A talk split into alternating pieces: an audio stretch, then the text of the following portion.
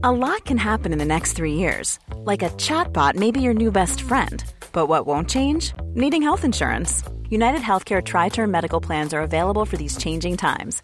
Underwritten by Golden Rule Insurance Company, they offer budget friendly, flexible coverage for people who are in between jobs or missed open enrollment. The plans last nearly three years in some states, with access to a nationwide network of doctors and hospitals. So, for whatever tomorrow brings, United Healthcare Tri Term Medical Plans may be for you. Learn more at uh1.com. Vous regardez la matinale de CNews. Merci d'être avec nous. À la une ce matin, Donald Trump qui dénonce une insulte à la nation après avoir été inculpé à New York. Il est rentré chez lui en Floride. Vous allez l'entendre. Elisabeth Guedel sera ensuite en direct avec nous. L'insécurité à Marseille et CNews qui a pu suivre la CRS 8 cette nuit. Cette compagnie a été déployée après les fusillades qui ont fait trois morts dans la nuit de dimanche à lundi. Elisabeth Borne reçoit les partenaires sociaux ce matin. La Première ministre ne veut pas revenir sur les 64 ans, comme le lui demandent les syndicats. Est-ce que ce sera la réunion la plus courte de l'histoire? Je poserai la question à Florian Tardif. A tout de suite, Florian. Le nombre d'emplois de cadres créés cette année devrait battre un nouveau record. Quels sont les secteurs qui recrutent le plus? Le Mick Guillot sera avec nous. A tout de suite, le Mick. Et puis on va vous emmener au musée de l'automobile à Mulhouse, qui accueille une exposition sur les voitures de Louis de Funès, avec notamment la Méhari du gendarme et la deux chevaux du Cornio. Donald Trump dénonce une insulte à la nation. L'ancien président des États-Unis a pris la parole cette nuit après sa comparution historique devant la justice pénale pour fraude. Je n'aurais jamais imaginé cela possible en Amérique, a-t-il dit. Hein. Et un peu plus tôt, Donald Trump, qui a plaidé euh, non coupable, a été inculpé mais est ressorti libre sans contrôle judiciaire. Il s'est exprimé depuis sa résidence en Floride. Écoutez.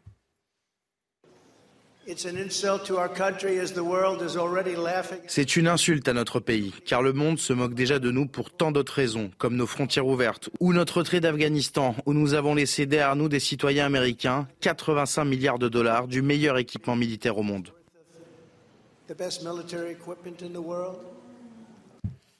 Voilà, on va retrouver dans un instant Elisabeth Guedel en direct avec nous. À Marseille, la CRS 8 est arrivée après les trois fusillades qui ont fait trois morts dans la nuit de dimanche à lundi. Prête à intervenir en urgence, cette unité est spécialisée dans les violences urbaines. Alors comment est-ce qu'elle travaille et est-ce que c'est suffisant pour contrôler euh, la délinquance? On a suivi l'une d'entre elles, Stéphanie Rouquier et Adrien Spiteri. À peine arrivée, la CRS 8 investit les quartiers nord de Marseille. Première étape dans la cité de Frévalon, à la recherche de produits stupéfiants. Chaque local est inspecté. Une présence qui rassure les habitants du quartier, excédés par les trafics. Euh, on aimerait bien tous les jours comme ça. Parce qu'on n'en peut plus, franchement, on n'en peut plus. Vous comprenez, c'est la jungle. Deuxième étape, à quelques kilomètres de la, la cité Bassins. Sur place, le trafic de drogue est un secret de polichinelle les prix sont affichés sur les murs. À l'aide de chiens, la CRS 8 continue ses recherches. Une personne sera interpellée. Dernière étape, à la cité de la Paternelle, épicentre d'une lutte de territoire entre deux clans.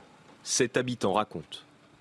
Eh, c'est la guerre, madame, hein. c'est la guerre des réseaux. Eh, c'est la guerre, ça tue, ça vient, ça tire, ça se taille, pour rien.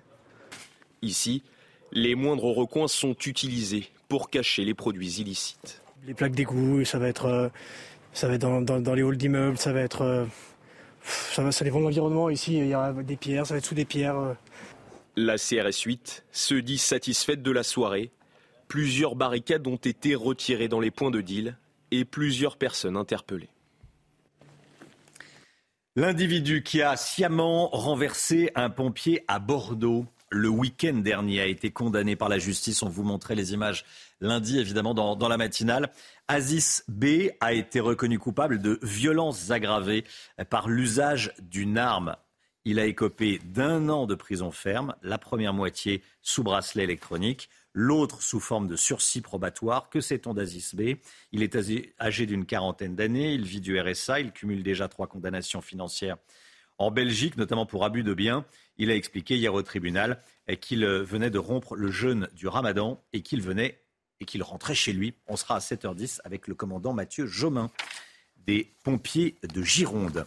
À la veille d'une nouvelle journée de mobilisation, de grève, de manifestation contre la réforme des retraites, Elisabeth Borne, la Première ministre, reçoit aujourd'hui les syndicats à Matignon. La rencontre doit débuter à 10h. Tous ont prévu d'y participer. Ils viennent pour parler des retraites, uniquement des retraites, quand la Première ministre cherche, elle, à tourner la page.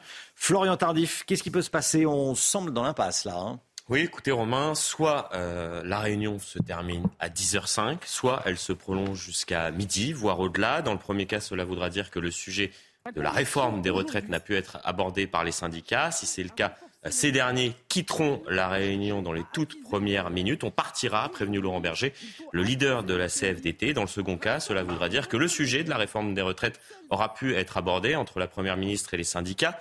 Mais pour se dire quoi Négocier quoi Puisque l'exécutif n'entend pas revenir sur le cœur de cette réforme, le recul de l'âge de départ euh, de 62 à 64 ans, sujet euh, de crispation chez les syndicats et pas que, au sein de la population également. Bref, la réunion, vous l'avez compris, est déjà écrite et l'exécutif est clairement dans l'impasse. Merci Florian. La fresque représentant Emmanuel Macron en Adolf Hitler a été effacée. Elle avait été réalisée sur euh, le mur d'un bâtiment sur un parking d'Avignon par un graffeur qui s'appelle Lecto. Oui, on y voyait le chef de l'État en costume noir, cheveux euh, grisonnants avec une moustache 49.3. Stéphanie Rouquier.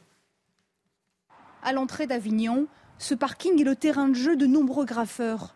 Sur les murs de ce transformateur électrique, d'un côté, la société Esso, déclinée en escroc, et de l'autre côté, la nouvelle fresque de l'artiste de rue Lecto, cachée sous une couche de peinture. Emmanuel Macron y était caricaturé en Hitler, les chiffres 49.3 en guise de moustache. Cette peinture murale, recouverte par la préfecture du Vaucluse au bout de 24 heures, a néanmoins ravi de nombreux habitants. C'est un petit peu exagéré, mais c'est un peu vrai. Bah, parce qu'on est en dictature, clairement. Je comprends bien que c'est le président, il ne faut pas dire n'importe quoi, mais on est censuré partout. Mais pour d'autres Avignonnais, cette caricature allait beaucoup trop loin. Je pense que c'est déplacé. C'est pas, c'est pas bienvenu, non. Je, je suis pas macroniste pour autant. Bah, je trouve ça complètement extrême, et vu qu'on habite en Allemagne, euh, c'est quelque chose qui peut un peu choquer, euh, en tout cas pour nous, quoi. Le graffeur Lecto doit passer prochainement devant la justice pour sa fresque de juin dernier. La cible était aussi Emmanuel Macron, représenté en pantin. Jacques Attali, lui, était croqué en marionnettiste. Voilà, avec euh, euh, une. Euh, comment dire C'était des dessins, certains dessins, notamment celui d'Atali, est teinté d'antisémitisme. Hein, on peut le dire. Maintenant, ça a été effacé. C'était le, destin de, de cette œuvre, si tant est qu'on puisse parler d'œuvre. Emmanuel Macron se penche sur l'autisme. Le président de la République a rencontré des enfants atteints d'autisme hier à Clamart dans les, dans les Hauts-de-Seine. Il s'est rendu sur un terrain de foot. Ça a donné lieu à cet échange savoureux. Regardez. C'est lui Tu vas bien? Pour de vrai, c'est toi? Ouais. Pour de vrai Où les photos Ah, dans la Ils sont dans leur, tu dans leurs appareils, ils te prennent en photo pour ça? Tu photo Pas une photo Tu vois, ils prennent en photo, là c'est la, là, c'est la caméra, il va venir en film. Aussi, d'accord Restez sur la... Allons, viens, rapidement Comment Bravo Tu veux regarder Bravo après le foot et sur... Non, je veux la photo Ah, doucement, bah, fais une photo. Je veux faire la photo Regardez Voilà, c'est toi, c'est le vrai. Il était étonné que ce soit le vrai président de la République. Hein. Il a fallu. Euh, Mais il n'est pas le seul. Pour le lui. Bah oui. Euh, Emmanuel Macron rencontre des Français, il y a énormément de commentaires. Vous n'imaginez même pas à quel point on peut commenter parfois les visites du président de la République. En général, il y a toujours euh, une ou deux euh, femmes disent Ah, il est beau, ah, il est plus petit que ce que je pensais, euh, ah, il est maquillé. effectivement, il y a énormément de commentaires qui sont assez, assez drôles à, à entendre. Éloigné de la politique politique. Éloigné, très éloigné de la politique. En général, on commente. Bah oui, c'est normal. Ou la coiffure. C'est la vraie même chose au marché, vous, Florian Parfois, parfois. Allez, ce matin, on vous dévoile le carton d'invitation pour le couronnement du roi Charles III. C'est pas vous qui l'avez reçu Non, j'allais vous poser la question. Est-ce que vous avez reçu carton d'invitation Pas encore. On va le voir dans un instant. Alors, il est très coloré. Hein. C'est très printanier. Il y a beaucoup de fleurs. Je rappelle que la cérémonie aura lieu le 6 mai prochain à la baie de Westminster à Londres. Et Joe Biden a eu Charles III au téléphone cette nuit. Et il lui a dit qu'il ne sera malheureusement pas présent. Allez, on retourne euh, aux États-Unis. Elisabeth Guedel est avec nous, correspondante à New York. Bonjour, Elisabeth. Bonjour Romain. Inculpation donc de, Donald Trump. On sent un Donald Trump furieux. Euh, il va se battre. Pas question d'abandonner ses ambitions présidentielles pour 2024. Hein Ah oui, c'était une longue journée pour Donald Trump. C'est ce qui explique peut-être qu'il avait l'air aussi euh, fatigué euh, en Floride lors de ce discours et que ce discours était plus court que d'habitude, 25 minutes, lui qui aime plutôt parler autour des deux heures. Mais on a senti toute sa colère, effectivement, toute sa détermination. Il s'en est pris au juge devant lequel il a comparu euh, et en le qualifiant d'anti-Trump. Il s'en est pris au procureur qui a retenu toutes ses charges contre lui. un criminel même euh, a dit de lui euh, Donald Trump, de Alvin Bragg. Et puis, pêle-mêle, il a aussi critiqué Joe Biden et son bilan à la Maison-Blanche, euh, un discours assez décousu qui ressemblait plus à un meeting de campagne. Et c'est ce qu'a Donald Trump en tête. Hein. Comment tourner ses déboires judiciaires en avantage pour sa candidature pour la présidentielle de 2024. Il a déjà levé 10 millions de dollars depuis l'annonce de son inculpation la semaine dernière, en seulement 5 jours auprès de ses petits électeurs. Il a une base très fidèle, mais euh, Donald Trump le sait, euh, s'il y a procès, il pourrait se tenir dès le début de l'année prochaine, ça veut dire au moment où commenceront les primaires euh, pour la, la présidentielle 2024. Évidemment, ça ne sera pas le bon moment pour le candidat républicain. Elisabeth Guedel en direct de New York. Merci beaucoup, Elisabeth. Allez, retour en France. Avis aux fans de Louis de Funès. Vous en êtes peut-être, j'en suis. Il y en a autour de la table ou pas bah oui. Fan de Louis de Funès, oui, oui, oui. Ça fait, encore, ça fait encore beaucoup rire. Euh, le musée de l'automobile de Mulhouse lui rend hommage en exposant les voitures emblématiques des films de Louis de Funès. Oui, l'exposition commence aujourd'hui et durera jusqu'au 5 novembre prochain. Un petit avant-goût avec Chloé Tarka. Un parc de voitures de collection et pas n'importe lesquelles. Si on se souvient plus de Louis de Funès pour ses célèbres répliques que pour ses voitures, elles font pourtant partie intégrante de son succès. Souvenez-vous de la déesse des aventures de Rabbi Jacob à la méhari des gendarmes. Ce sont autant de stars visibles à partir de ce mercredi au musée de l'automobile de Mulhouse. Une véritable fierté pour son directeur. Bah, nous, c'est un très grand honneur. Hein. C'est les 40 ans de sa disparition. Ça nous permet d'avoir, euh, de faire un lien entre les voitures. Musée, on a la plus grande collection de Bugatti, des voitures impressionnantes, mais on a aussi euh, des voitures populaires qu'on peut mettre en avant euh, et qui, euh, qui parlent à tout le monde. Des véhicules qui incarnent des scènes devenues mythiques rejouées ici comme l'ouverture du film Le Cornio, où la deux chevaux conduite par Bourville se voit réduite en miettes par la luxueuse voiture de Louis de Funès. Autant de souvenirs que partage toute une génération. Les gendarmes, la grande vadrouille, la soupe aux choux, c'est des, choses qui, qui me parlent hein, beaucoup. Hein. Je suis né en 1980, donc ça, j'ai vraiment été bercé par, par sa filmographie. Un bel hommage pour cet acteur qui a joué dans près de 150 films et le voyage un brin nostalgique dans la société française de l'après-guerre. Voilà, on n'a pas la fin, do you, do you, Saint-Tropez, ouais.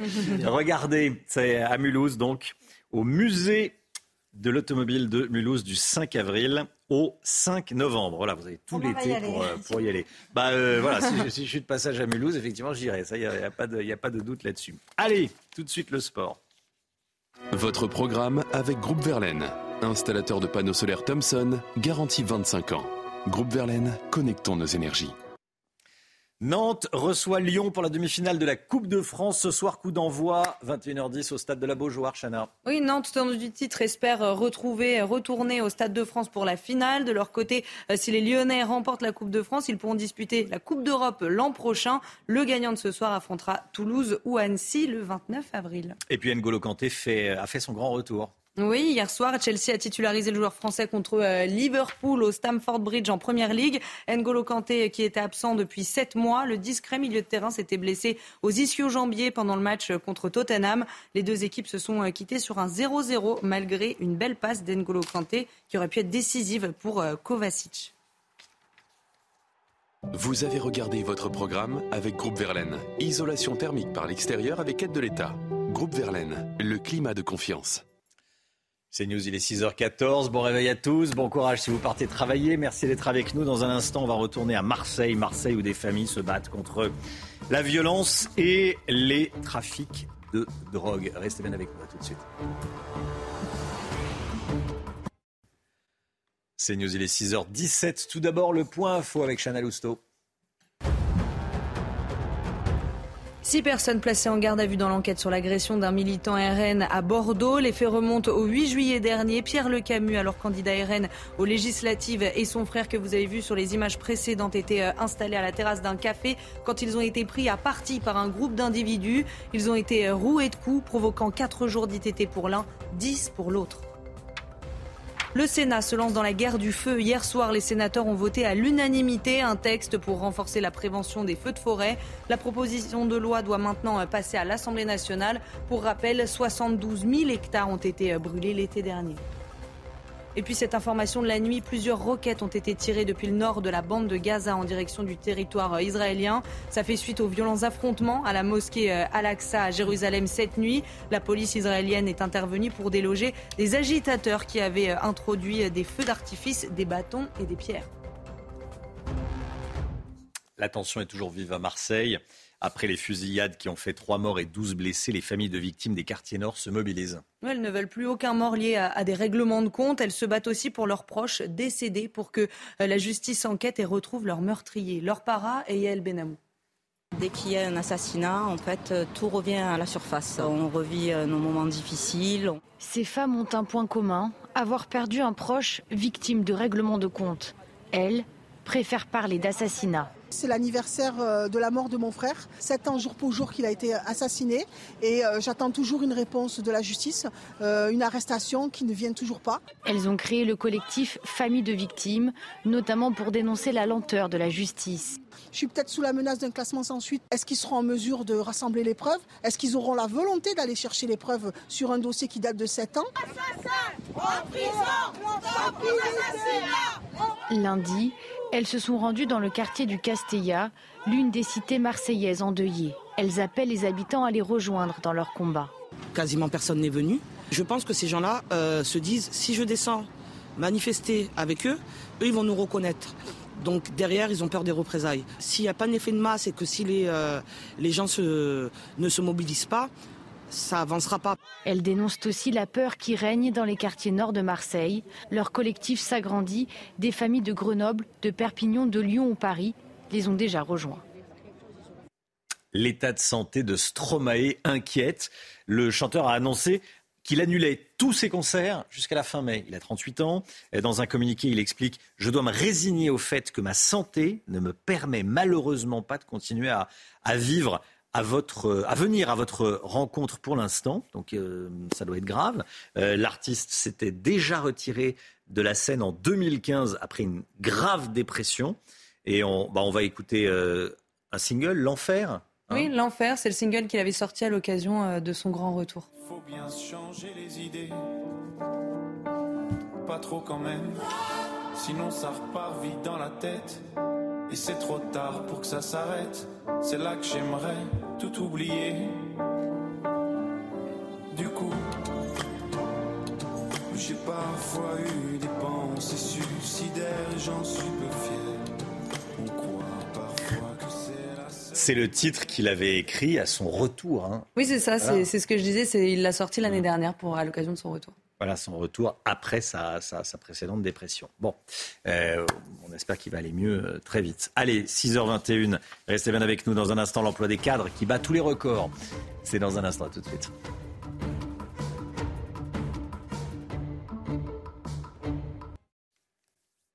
6h24. Merci d'être avec nous, l'économie. Avec le Guillot, on a recruté beaucoup de cadres l'année dernière et on va en recruter autant en 2023, peut-être plus. Comment est-ce qu'on explique la, très bonne santé de l'emploi des cadres, Lomic Oui, c'est vrai. Regardons euh, les chiffres de l'APEX et l'association euh, professionnelle pour l'emploi des, des, cadres qui a euh, réalisé une grande enquête annuelle. Les chiffres sont tombés hier.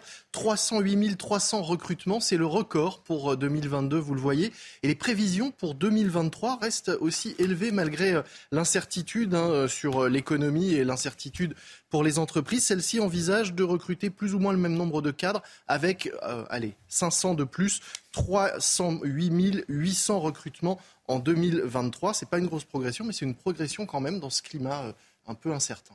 Comment est-ce qu'on explique ce dynamisme Eh bien d'abord parce que dans le même temps, il y a eu des départs. Forcément, il faut bien les, remplacer. Et il y a eu un nombre de départs élevé en 2022. 292 000 départs à la retraite, des licenciements et des démissions. C'est un euh, nombre qui, euh, qui est assez élevé par rapport aux autres années. Mais ça ne suffit pas à expliquer cette, euh, cette progression. Ce qu'il faut voir derrière ces chiffres, c'est que les entreprises ont plutôt confiance en l'avenir. Elles recrutent des cadres. Ce sont des métiers plutôt pour, pour prévoir une croissance future. Ils vont travailler sur la recherche et le développement, sur le lancement de nouvelles marques, de nouveaux produits, de nouveaux services. Et donc, c'est le signe eh bien, que les entreprises commencent à préparer la reprise à venir. Elles recrutent aujourd'hui parce qu'elles savent aussi que c'est de plus en plus difficile de trouver euh, des cadres et euh, des salariés. Et donc elles s'y prennent tôt. C'est un plutôt bon signe pour l'économie. Alors quels sont les, les, secteurs qui recrutent le plus de cadres? Alors tous les services, tout ce qui fait appel évidemment au numérique, la recherche, le conseil, la banque et l'assurance. En revanche, on a un peu moins besoin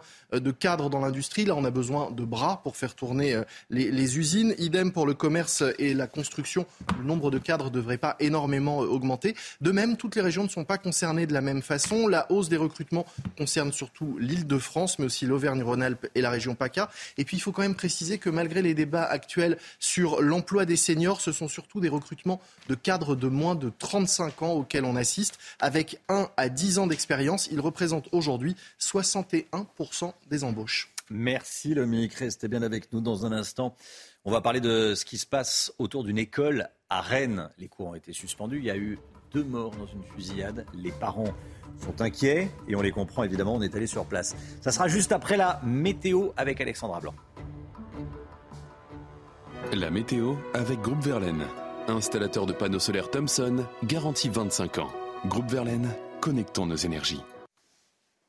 On dresse le bilan du mois de mars. Alexandra, il a été euh, finalement particulièrement doux ce mois de mars. Hein oui, en effet, Romain, un mois de mars particulièrement doux, puisque regardez, le mois de mars 2023 devient le 14e mois consécutif plus chaud que la normale en France. C'est-à-dire que depuis 14 mois, finalement, les températures sont au-dessus des normales de saison. Pour le mois de mars 2023, nous sommes donc à une anomalie d'1,1 degré, donc au-dessus des normales de saison. On verra si le mois d'avril sera doux. En tout cas, pour l'instant, on va retrouver des températures un petit peu plus hivernales. Ça commence dans, le, dans la fraîcheur, hein, même dans le froid. On va le voir dans un instant. Alors, côté ciel, eh bien, en ce 5 avril, d'excellentes conditions, du soleil quasiment partout. On aura seulement quelques petits nuages du côté de la Bretagne et un temps partiellement nuageux, vous le voyez, entre la Côte d'Azur et les Alpes du Sud. Et puis, dans l'après-midi, de nouveau un temps assez instable entre la Côte d'Azur et la Corse. Toujours un petit peu de neige en montagne, mais globalement d'excellentes conditions, notamment sur le nord, sur le bassin parisien,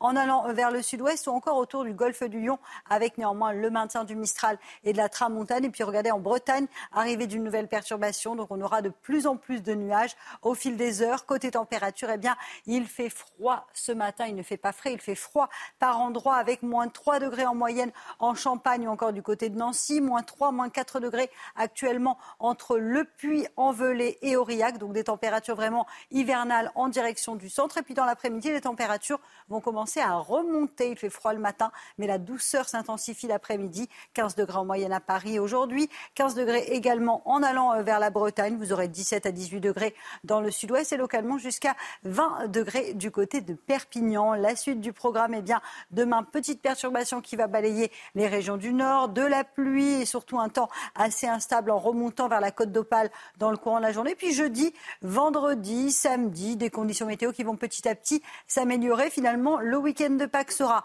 plutôt beau avec des températures qui devraient repasser au-dessus des normales de saison. Donc la douceur sera de nouveau au rendez-vous. Et puis du côté du Bonneau dans le Morbihan, de bonnes conditions hier. Aujourd'hui, ça sera un petit peu plus compliqué, vous l'aurez compris, avec l'arrivée d'une nouvelle perturbation. Vous avez regardé la météo avec Groupe Verlaine. Isolation thermique par l'extérieur avec aide de l'État. Groupe Verlaine, connectons nos énergies. Il est 6h29. Merci d'être avec nous. Vous regardez la matinale de CNews à la une ce matin. Des parents qui se mobilisent à Rennes après des violences autour d'une école. Deux hommes avaient trouvé la mort dans une fusillade la semaine dernière. Six interpellations après l'agression en juillet dernier de militants du Rassemblement national, dont un candidat aux législatives. On sera en direct dans un instant avec une des victimes. Pas de pénurie nationale, mais des tensions locales pour trouver de l'essence. On va faire un point complet. Retraite, la gauche rêve d'un RIP, un référendum d'initiative partagée. Quelle est la probabilité qu'il soit organisé? On verra ça avec Florian Tardif. Et puis Emmanuel Macron s'apprête à décoller ce matin pour la Chine. La France va tenter de jouer sa partition. À Rennes, les parents d'élèves de l'école de Tréguin se mobilisent. Ils ont bloqué pendant une heure l'accès à l'établissement. Une action pour dénoncer l'insécurité grandissante dans le quartier, Chana. Hein. Oui, puisque la semaine dernière, deux jeunes hommes ont trouvé euh, la mort juste à côté de l'école sur fond de règlement de compte. Reportage de Michael Chailloux. Le blocage était symbolique devant l'école primaire de la rue de Tréguin. Organisé par les parents avec l'appui solidaire des enseignants, une petite heure pour dire stop à la violence dans le quartier Maurepas de Rennes. J'ai appris qu'il y a une extrusion il y a quelques semaines dans l'école, donc il y a une courte poursuite entre un dealer et comment s'appelle euh, et un policier dans l'école même. On a un petit peu peur pour nos enfants et tout ça.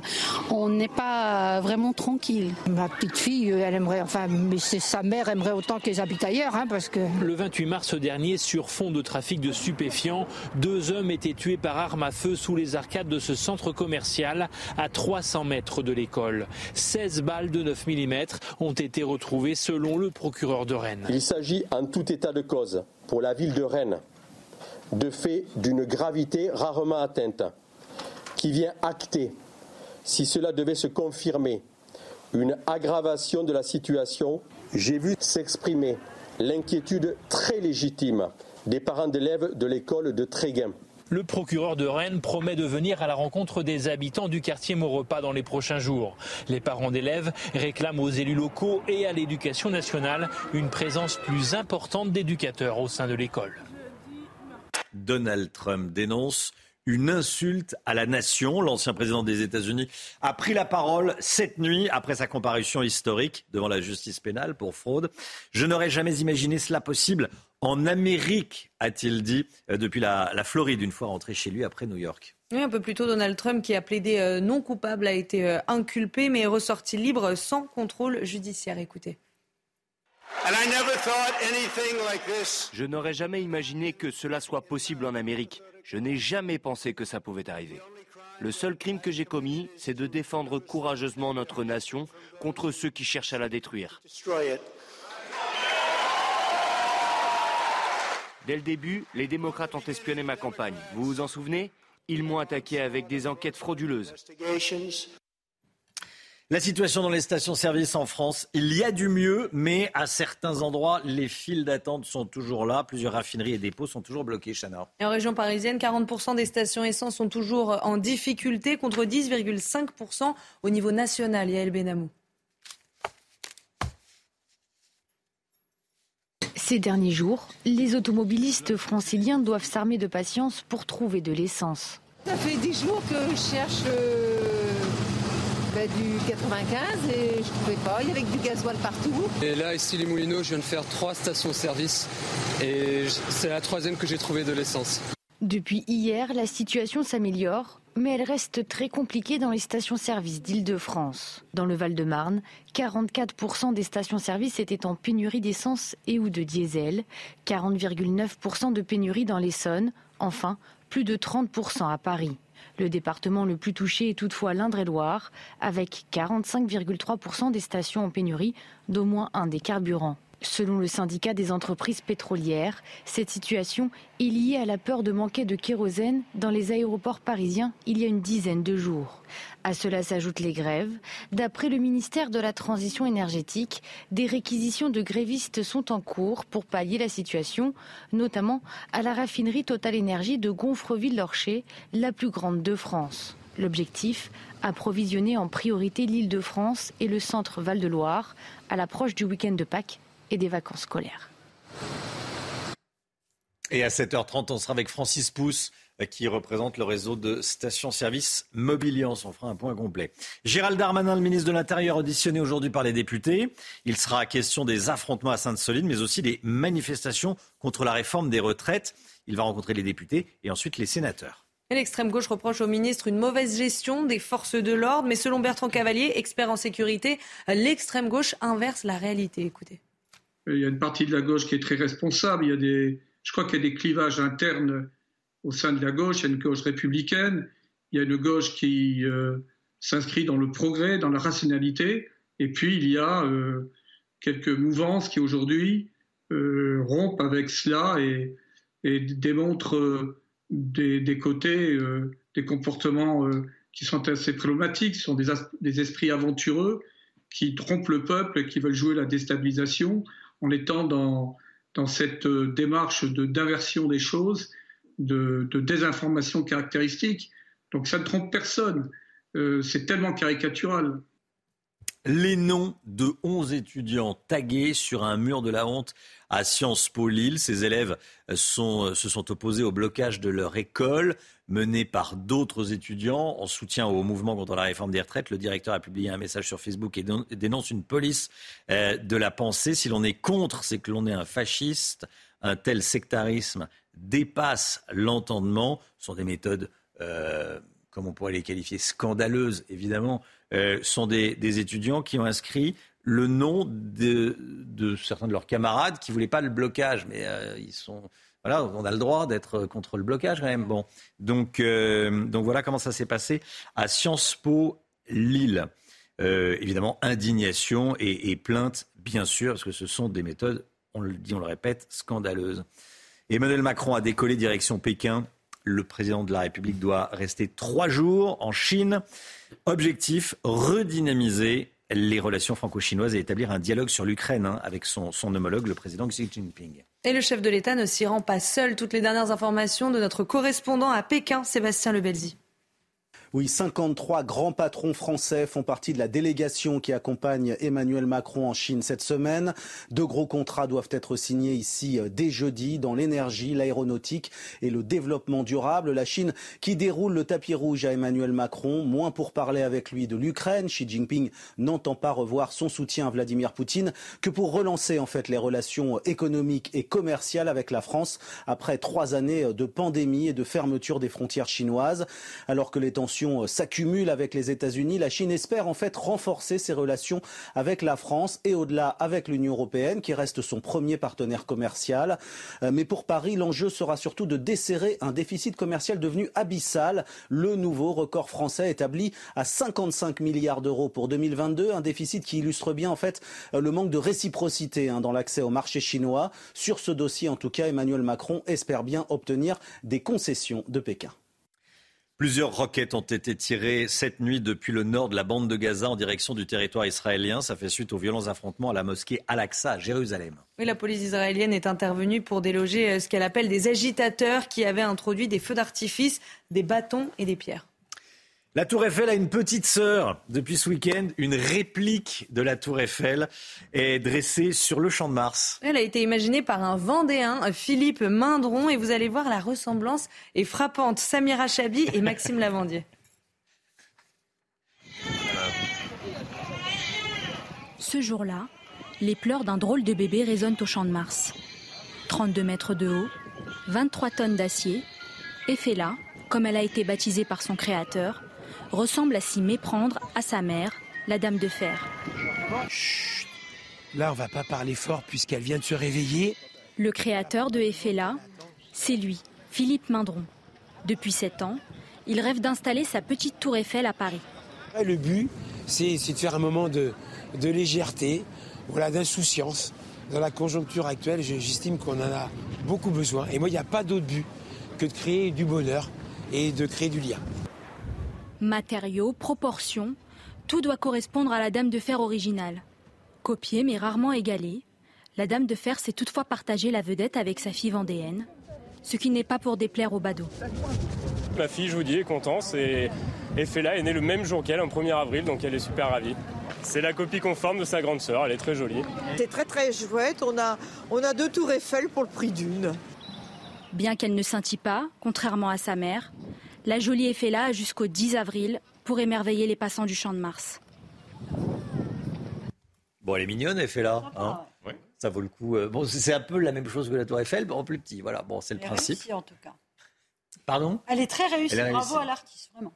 En faire une en allumette et puis aller la poser à côté. Oui, comme les Dalton, comme les Dalton en version, euh, en version Tour Eiffel. Lyon se déplace à Nantes pour la demi-finale de la Coupe de France. Ce soir, on en parle tout de suite. Votre programme avec Groupe Verlaine, installateur de panneaux solaires Thomson, garantie 25 ans. Groupe Verlaine, connectons nos énergies. Coup d'envoi à 21h10 au stade de la Beaujoire hein, pour Nantes-Lyon. Oui, les Lyonnais sont en pleine forme après leur victoire contre le Paris Saint-Germain euh, dimanche dernier en Ligue 1, mais ils devront rester vigilants puisqu'ils vont faire face aux tenants du titre et les Nantais rêvent d'enchaîner une deuxième finale au Stade de France. Le gagnant affrontera euh, Toulouse ou Annecy le 29 avril prochain. On va de l'autre côté du Rhin, en Allemagne, avec la Coupe d'Allemagne. Francfort recevait l'Union Berlin hier soir en demi-finale. Et la rencontre a été marquée par la superbe performance du Français Colomwani. Euh, l'attaquant de l'équipe de France a permis à Francfort de se qualifier. Il a enchaîné euh, deux buts en à peine deux minutes. Le premier grâce à une belle remise de Mario Götze et le, et le second sur un très beau lob.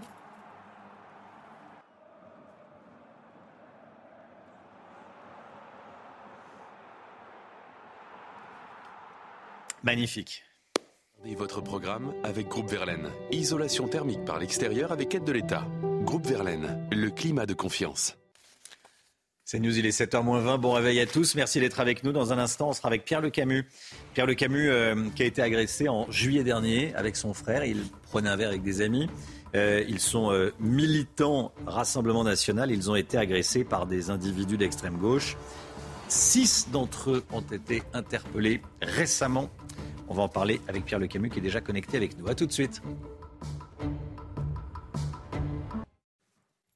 C'est News 6h43. Merci d'être avec nous. Dans un instant, on sera en direct avec Pierre Le Camus, euh, responsable RN à, Bordeaux, qui a été agressé l'été dernier. Six personnes ont été interpellées récemment. Il va témoigner dans la matinale. Mais tout d'abord, le point info. Chana Lousteau. Elisabeth Borne reçoit l'ensemble des partenaires sociaux ce matin à 10h pour parler retraite. Les syndicats réclament toujours le retrait de la réforme. La Première ministre a promis d'être à l'écoute de tous les sujets, en particulier le recul de l'âge de départ de 62 à 64 ans, principal point de désaccord entre le gouvernement et l'intersyndicale. L'individu qui a sciemment renversé un pompier à Bordeaux le week-end dernier a été condamné par la justice. Aziz B a été reconnu coupable de violence aggravée par l'usage d'une arme. Il a écopé d'un an de prison, la première moitié sous bracelet électronique, l'autre sous forme de sursis probatoire. Cet individu d'une quarantaine d'années avait déjà été condamné trois fois en Belgique, notamment pour abus de biens. Et puis Donald Trump dénonce une insulte à la nation. L'ancien président des États-Unis a pris la parole cette nuit depuis la Floride après sa comparution historique devant la justice pénale pour fraude. Je n'aurais jamais imaginé cela possible en Amérique, a-t-il dit un peu plus tôt. Donald Trump, qui a plaidé non coupable, a été inculpé mais est ressorti libre sans contrôle judiciaire. Six personnes ont été interpellées à Bordeaux après l'agression de sympathisants RN en juillet dernier à un bar. On est en direct avec l'une des victimes. Bonjour Pierre Le Camus, merci d'être en direct avec nous ce matin dans, la matinale CNews.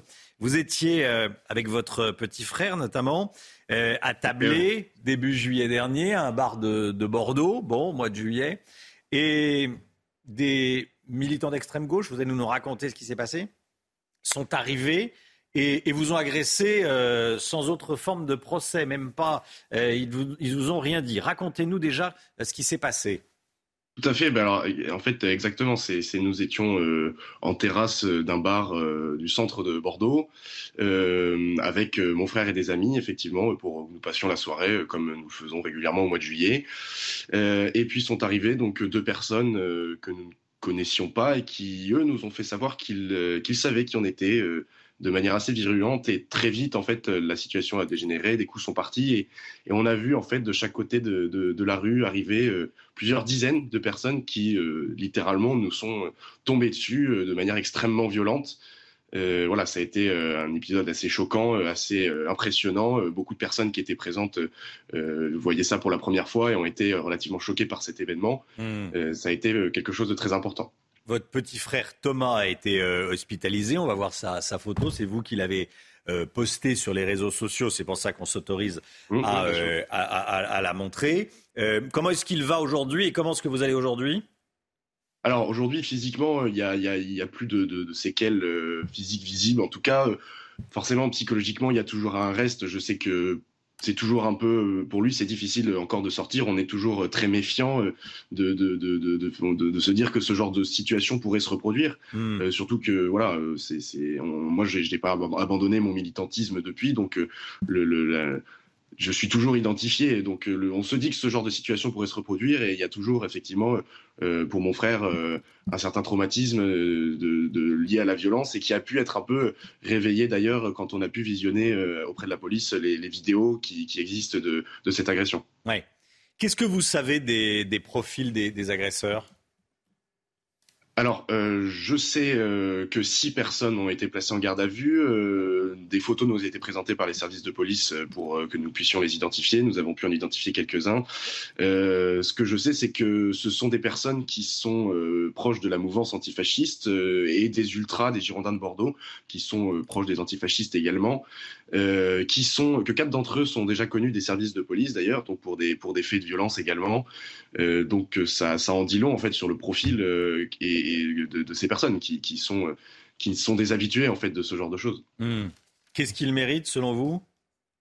C'est, je sais pas moi qui fais la justice, mais effectivement, je pense que, je pense que voilà, vu la gravité des faits, euh, ils méritent d'être condamnés euh, à euh, une peine, euh, voilà, une, peine qui soit à la hauteur de, la, violence qu'ils ont commise et euh, à des réparations, parce qu'effectivement, il y a eu un préjudice qui a été physique pour, pour moi, mon frère et un ami, qui a été moral pour beaucoup d'autres personnes qui étaient présentes. Je pense qu'ils doivent, ils doivent effectivement, la justice doit faire son travail et condamner sévèrement ces personnes pour le déferlement de violence qui a été le leur ce soir-là. Voilà, et Marine Le Pen et Jordan Bardella, vous avez appelé à, l'époque. Hein. Oui, ils avaient exprimé, ils m'avaient envoyé un message personnel pour me, soutenir euh, suite à cette agression. Merci beaucoup Pierre Le Camus, merci d'avoir merci euh, invité. Eh ben, je vous en prie, bonne journée à vous, merci d'avoir été d'avoir accepté l'invitation. 6h49, restez bien avec nous sur CNews dans un instant. La politique, la gauche rêve d'un référendum d'initiative partagée pour la réforme des retraites. Est-ce qu'on se dirige vers un référendum? Je poserai la question à Florian Tardif. À tout de suite. La politique avec Florian Tardif. L'avenir du texte sur la réforme des retraites est suspendu à l'avis du Conseil constitutionnel. Avis qui sera rendu le 14 avril prochain. Bon, on en parle depuis plusieurs jours maintenant. Mais, Florian, ce n'est pas le seul avis attendu sur ce sujet. Les sages du Conseil doivent également statuer sur l'organisation d'un RIP, un référendum d'initiative partagée. Oui, tout à fait, Romain. Il y a quelques jours, 252 députés et sénateurs de gauche ont déposé une proposition de loi pour demander un référendum d'initiative partagée. Son but, concrètement, est bien demander aux Français s'ils veulent, oui ou non, c'est le principe du référendum, limiter l'âge légal de départ à la retraite à 62 ans et non 64 comme le souhaite aujourd'hui le gouvernement. Selon mes informations, le Conseil constitutionnel devrait valider prochainement cette initiative. Ça veut dire très concrètement, euh, ce que vous nous annoncez là, c'est qu'un référendum sera organisé sur la réforme des retraites. Pas tout à fait. simple. Disons que oui, c'est plus complexe que hmm. cela. C'est une première étape avant de pouvoir songer à organiser effectivement, Romain, un référendum. Étape importante, certes, mais c'est une première étape seulement, euh, puisqu'après cette validation obtenue par les sages de la rue Montpensier, vous allez le voir, une campagne de soutien à l'initiative de ces parlementaires doit être lancée. Charge au ministère de l'Intérieur, vous le voyez, de mettre en place une plateforme numérique sur laquelle les électeurs pourront dire qu'ils soutiennent ou non l'organisation euh, de ce référendum. Cette campagne se déroulera euh, pendant neuf mois, neuf mois qui permettront de recueillir ou non le soutien. C'est une condition sine qua non d'au moins 10% du corps électoral, soit environ 4,7 millions euh, de Français. Vous pourriez me dire, Romain, qu'une grande majorité de la population est opposée à la réforme des retraites, 4,7 hmm. millions de signatures. Bon, facile à recueillir. Ça ne devrait pas poser de difficultés?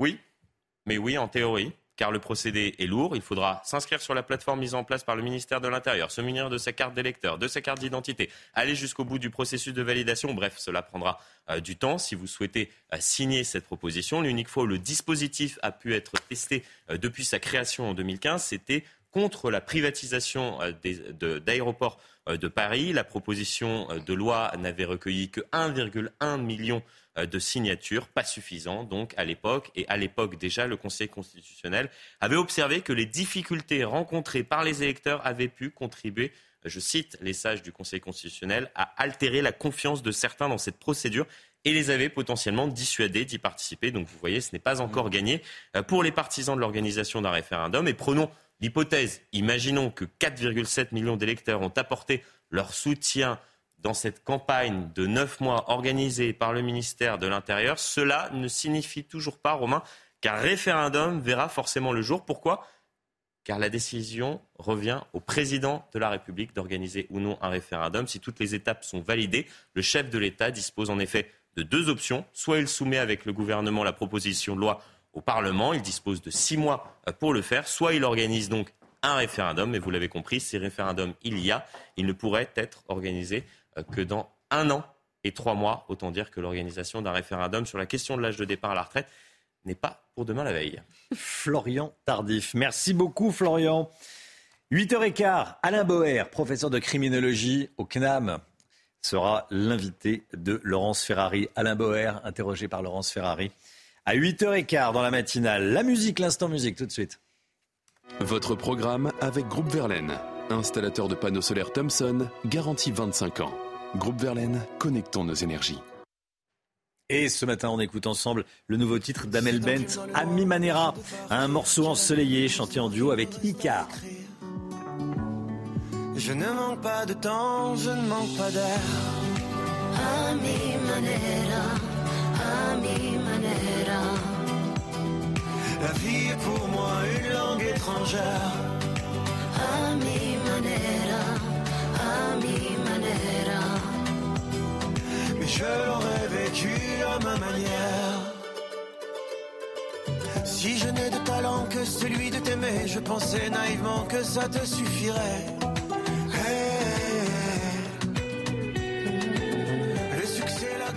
Vous avez regardé votre programme avec Groupe Verlaine. Isolation thermique par l'extérieur avec aide de l'État.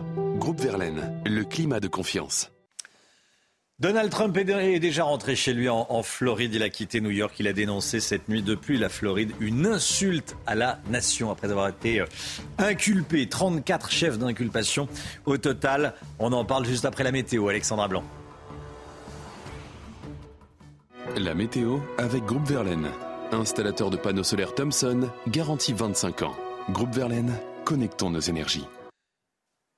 Du soleil et du froid au programme aujourd'hui, Alexandra. Oui, une combinaison des deux avec des températures presque hivernales, mon cher Romain, euh, ce matin avec localement moins 3,1 degrés du côté de Romorantin dans le Loir-et-Cher, moins 3 degrés à Saint-Étienne ou encore à Beauvais. Il fait froid également à Aurillac avec moins 2,7 degrés. Ce sont des températures eh bien, dignes d'un plein hiver avec donc le retour des gelées qui s'intensifient hein, depuis hier et qui vont se prolonger au moins euh, jusqu'à jeudi. On vous en parlait également hier. C'est assez mauvais euh, pour les cultures et notamment pour les arbres fruitiers. Donc situation à surveiller si vous êtes agriculteur notamment. Alors au programme ce matin, un temps relativement lumineux. On a un petit peu de brouillard en remontant vers le nord-ouest et un temps assez nuageux sur la côte d'Azur. À noter également le maintien du Mistral et de la Tramontane. Et puis dans l'après-midi, de nouveau un temps assez variable autour du golfe du Lion, principalement entre la côte d'Azur et la Corse. Un temps assez venté également, je vous le disais, autour du golfe du Lion avec le maintien du Mistral et de la Tramontane. Et puis vous aurez également un temps de plus en plus nuageux du côté de la Bretagne avec l'arrivée d'une nouvelle perturbation, donc de plus en plus de nuages au fil des heures, mais c'est globalement une belle journée qui vous attend. Les températures hivernales, on le disait, moins 3, moins 4 degrés sur le centre, moins 3 degrés également à Nancy ou encore 0 degrés en allant euh, du côté de Nantes. Et puis dans l'après-midi, les températures vont tout doucement commencer à remonter avec 15 degrés à Paris, 12 degrés en Bourgogne, 17-18 degrés le long de la Garonne, vous aurez 17 degrés à Marseille et localement jusqu'à 20 degrés sous le soleil de Perpignan. La suite du programme, les conditions météo assez mitigées sur les régions du nord demain avec l'arrivée d'une nouvelle perturbation, un temps assez instable en remontant vers le nord avec un risque de grésil mais également de quelques orages. Et puis finalement le week-end de Pâques devrait être assez beau et plutôt doux avec des températures relativement douces. Et du côté de Bastia, attention, un temps assez variable depuis euh, quelques jours. Et on devrait conserver un temps mitigé aujourd'hui avec peut-être localement quelques orages sur la montagne corse. Vous avez regardé la météo avec Groupe Verlaine. Isolation thermique par l'extérieur avec aide de l'État. Groupe Verlaine, connectons nos énergies. Bienvenue à tous. Merci de regarder la matinale de CNews. Il est bientôt 7h à la une ce matin.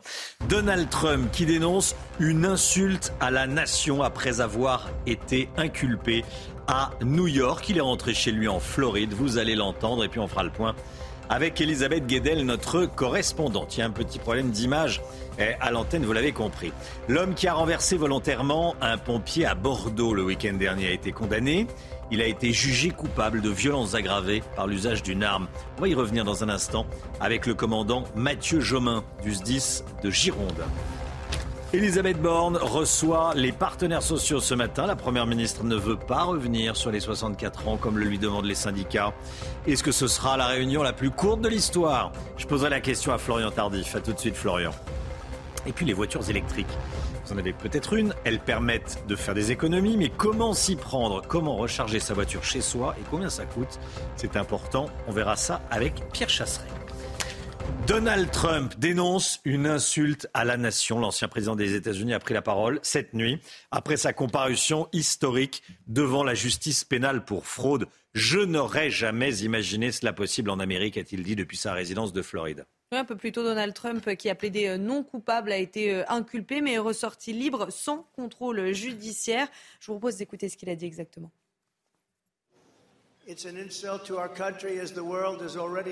C'est une insulte à notre pays, car le monde se moque déjà de nous pour tant d'autres raisons, comme nos frontières ouvertes, ou notre retrait d'Afghanistan, où nous avons laissé derrière nous des citoyens américains, 85 milliards de dollars du meilleur équipement militaire au monde. Donald Trump qui dénonce une insulte à la nation. À Marseille, la CRS 8 est arrivée après les trois fusillades qui ont fait trois morts en début de semaine.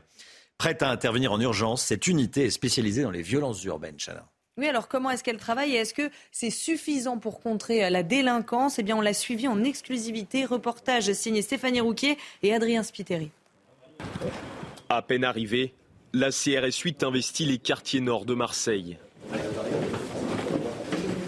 Première étape dans la cité de Frévalon, à la recherche de produits stupéfiants. Chaque local est inspecté. On en contrôle en bas, c'est pour ça. Une présence qui rassure les habitants du quartier, excédés par les trafics. Euh, on aimerait bien tous les jours comme ça. Parce qu'on n'en peut plus, franchement, on n'en peut plus. Vous comprenez, c'est la jungle. Deuxième étape, à quelques kilomètres de la, la cité Bassins.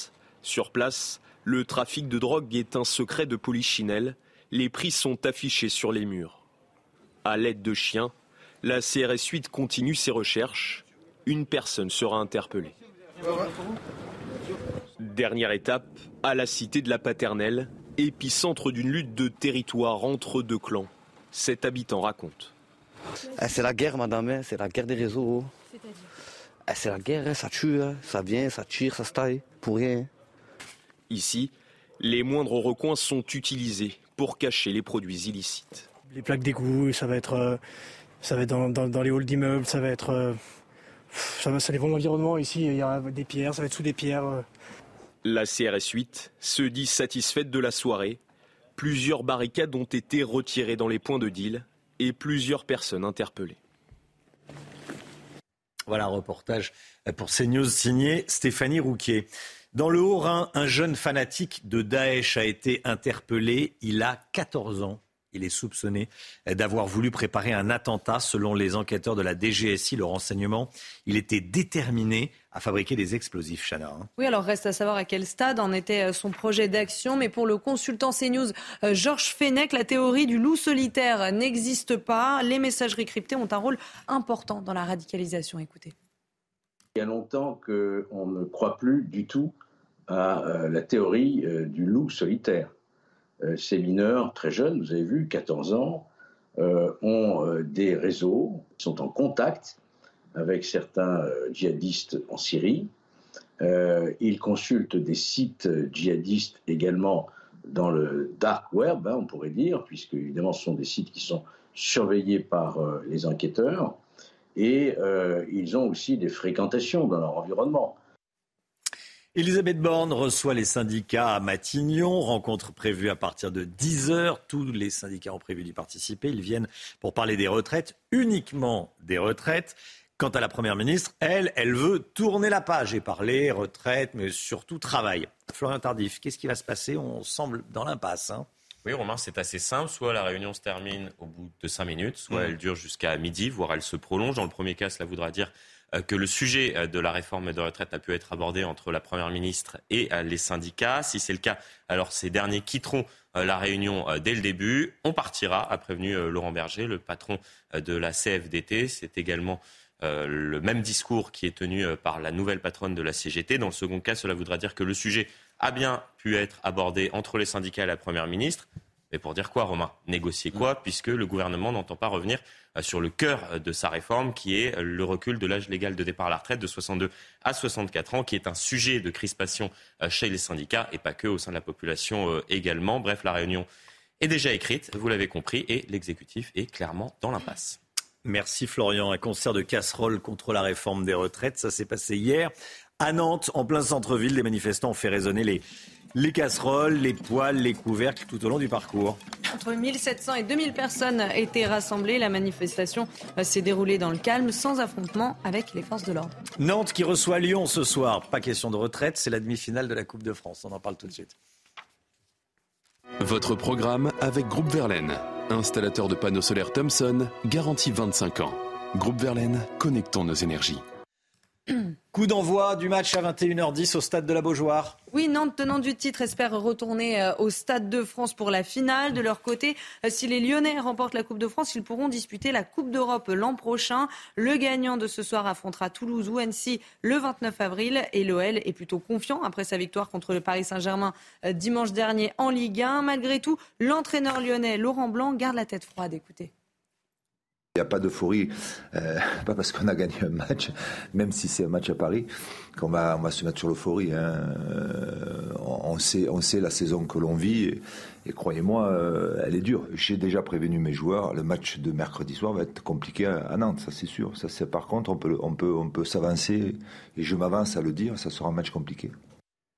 Et Buchana, N'Golo Kanté a fait son, grand retour. Hein. Oui, hier soir, euh, Chelsea a titularisé le joueur français contre euh, Liverpool au Stamford Bridge en Première Ligue. N'Golo Kanté était absent euh, depuis sept mois. Il s'était blessé aux ischio-jambiers pendant le match contre Tottenham. Les deux équipes se sont quittées sur un match nul 0-0 malgré une belle passe d'N'Golo Kanté qui aurait pu être décisif pour Kovacic.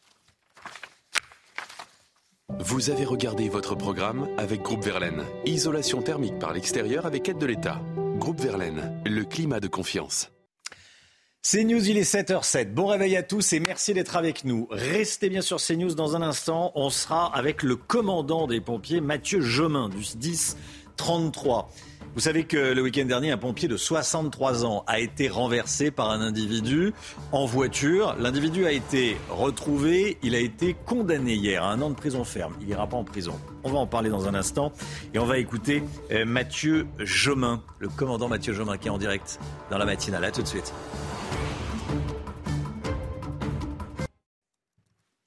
Bonjour, commandant Mathieu Jomin. Merci d'être avec nous. Bonjour. Merci d'être euh, en direct euh, dans la matinale de, CNews et d'avoir choisi CNews pour parler ce matin. Vous êtes euh, commandant de, pompiers au 10 33, donc dans les pompiers de, pompiers de, Gironde. L'homme qui a renversé votre collègue samedi dernier, on en a parlé lundi matin, bien sûr, dans la matinale sur CNews, a été condamné à un an de prison ferme. Mais il n'ira pas en prison parce qu'il va faire six mois sous bracelet électronique chez lui. Et ensuite, c'est du sursis probatoire. Déjà, un commentaire sur la peine, c'est une peine juste selon vous ou pas? Alors, il ne m'appartient pas, bien évidemment, de, commenter euh, cette peine-là. En revanche, euh, nous nous félicitons de la rapidité avec laquelle les services euh, de police et les services de la justice ont pris en charge cette affaire et ont rendu un verdict, comme vous le disiez très justement, hier à 14h. Hmm. Bon. Pas de, pas de commentaire sur la, sur, la peine. L'homme qui a renversé le, pompier, on va voir son, profil. Donc il s'appelle Aziz B. Euh, il a une quarantaine d'années, il vit du RSA, il rentrait chez lui après avoir rompu le jeûne du ramadan, c'est ce qu'il a expliqué. Comment il s'est comporté au procès? Écoutez, euh, d'après les informations dont je dispose, euh, cette personne s'est comportée comme n'importe quelle personne en face de la justice et et, a, expliqué euh, ce qui a conduit à, avoir ce comportement-là, euh, de manière à laisser au magistrat la capacité d'apprécier euh, ces, comportements. Hmm. Il s'est excusé? Oui, oui, oui, il s'est excusé, effectivement. il faut savoir que nous ne sommes, pas, nous sommes pas dans une démarche vindicative. Hein. Il y a eu des faits condamnables. la justice, comme je vous le disais, s'est exécutée dans des délais très brefs. Et euh, nous retenons essentiellement cela. Nous retenons surtout que notre collègue, euh, dans cette, histoire, euh, est, légèrement blessé. Hein. Et puis, comme je le disais auprès de, auprès de vos confrères, il nous appartient aussi de notre côté bah, de tirer les enseignements de, cette, de, cette, de cet événement pour éviter la survenue de ce type de, de suraccident pour les interventions à venir. Oui.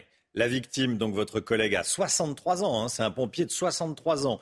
Euh, j'imagine qu'il il en a vu d'autres, comme on dit, mais là, il a été particulièrement choqué. Ah oui, tout à fait. Je pense que n'importe quelle personne, euh, quel que soit son âge, serait, serait choquée de, euh, par ce qui s'est passé. Après, effectivement, c'est quelqu'un de très expérimenté. et potentiellement, nous pouvons aussi nous, nous féliciter de, cela, dans la mesure où cette expérience lui a permis bah, d'avoir le comportement le plus juste, notamment euh, vis-à-vis de l'approche du véhicule. On peut voir qu'il n'est pas dans l'axe du véhicule, il est sur le côté. Donc voilà, ce sont des réflexes que l'on acquiert avec les années. Euh, et, c'est à ce titre, là aussi, que quelque part, nous, nous sommes rassurés euh, de voir cette issue, cette issue-là. Oui. Comment est-ce qu'il comment est-ce qu'il va d'ailleurs votre votre collègue? J'aurais peut-être dû commencer par là. Écoutez, il, va bien, il est, il, est, il est accompagné, il est suivi suite à cette épreuve. Puis je me, répète, hein, la, rapidité avec laquelle euh, les, services des forces de l'ordre et de la justice ont, a permis aussi de, le soulager rapidement de, et d'avancer euh, à la suite de, cet événement, euh, de clôturer ce, ce, triste chapitre et puis, et puis pouvoir se reconstruire afin de passer à autre chose. Oui, parce que l'individu a expliqué, bon voilà, qu'il était un peu pressé, que euh, il voyait pas mal. D'ailleurs, il s'est pas arrêté hein, euh, quand il a bien vu ce qu'il, faisait. Hein. il s'est, s'est pas, arrêté. Euh, aujourd'hui, certains individus se, croient au-dessus des lois. Les agressions de pompiers sont fréquentes ou pas? Alors, les, agressions à l'encontre des sapeurs-pompiers font malheureusement partie de notre environnement professionnel. Ce qu'il faut retenir, c'est qu'au sein du département de la Gironde, depuis un grand nombre d'années, euh, celles-ci ont fait l'objet d'un suivi systématique, puisque nous dénombrons chacune d'entre elles, hein, de l'insulte au coup, et que euh, au fur et à mesure des années, euh, à la faveur d'une législation qui elle aussi a évolué, et, d'une réglementation d'ailleurs, nous nous sommes adaptés tant sur les phases préparatoires avec la, formation par exemple de nos opérateurs que sur des phases a posteriori. Je vous parlais d'accompagnement tout à l'heure. Euh, il faut savoir que dans des cas comme celui-ci, dans des cas d'actes d'incivilité à notre encontre, il y a un dispositif euh, transversal qui se met en place euh, au profit d'eux ou des victimes, avec un accompagnement de proximité réalisé par l'encadrement du centre de secours, et par la suite un suivi médico-psychologique par le biais de nos médecins et psychologues, sans compter, comme on a pu le voir encore une fois ces, précédentes journées, le soutien immédiat de nos autorités, de nos élus, euh, bah, face à ces événements, encore une fois, totalement condamnables. Donc hmm. il, y a une, il y a vraiment une machine euh, humaine, euh, organisationnelle et, sociétale qui se met en place et qui, bah, qui témoigne de son soutien, qui permet là aussi, le cas échéant, de tourner la page et de pouvoir poursuivre son, son quotidien. Merci beaucoup, commandant Mathieu Jomin. Merci d'avoir été en direct avec nous ce matin dans, la matinale. Voilà, et, transmettez tous nos voeux de, prompt rétablissement à votre collègue, évidemment. voilà, bonne journée à vous. Merci beaucoup et bonjour à tous les pompiers. 7h16, c'est l'heure du point info avec Chanel Housteau. Six personnes placées en garde à vue dans l'enquête sur l'agression d'un militant RN à Bordeaux. Les faits remontent au 8 juillet dernier. Pierre Le Camus, alors euh, candidat RN aux législatives, et son frère étaient installés à la terrasse d'un café quand ils ont été pris à partie par un groupe d'individus. Ils ont été euh, roués de coups, provoquant 4 jours d'ITT pour l'un et 10 pour l'autre. Le Sénat se lance dans la guerre du feu. Hier soir, les sénateurs ont voté à l'unanimité un texte pour renforcer la prévention des feux de forêt. La proposition de loi doit maintenant passer à l'Assemblée nationale. Pour rappel, 72 000 hectares ont été euh, brûlés l'été dernier. Et puis cette information de la nuit, plusieurs roquettes ont été tirées depuis le nord de la bande de Gaza en direction du territoire israélien. Ça fait suite aux violents affrontements cette nuit à la mosquée Al-Aqsa à Jérusalem. La police israélienne est survenue, est intervenue pour déloger ce qu'elle appelle des agitateurs qui avaient introduit des feux d'artifice, des bâtons et des pierres. L'économie avec vous, Lomi Guillot. Selon une étude publiée hier, 6 Français sur 10 ont réduit leur consommation de viande ces trois dernières années. Les Français consomment moins de viande. Comment, comment ça s'explique ça?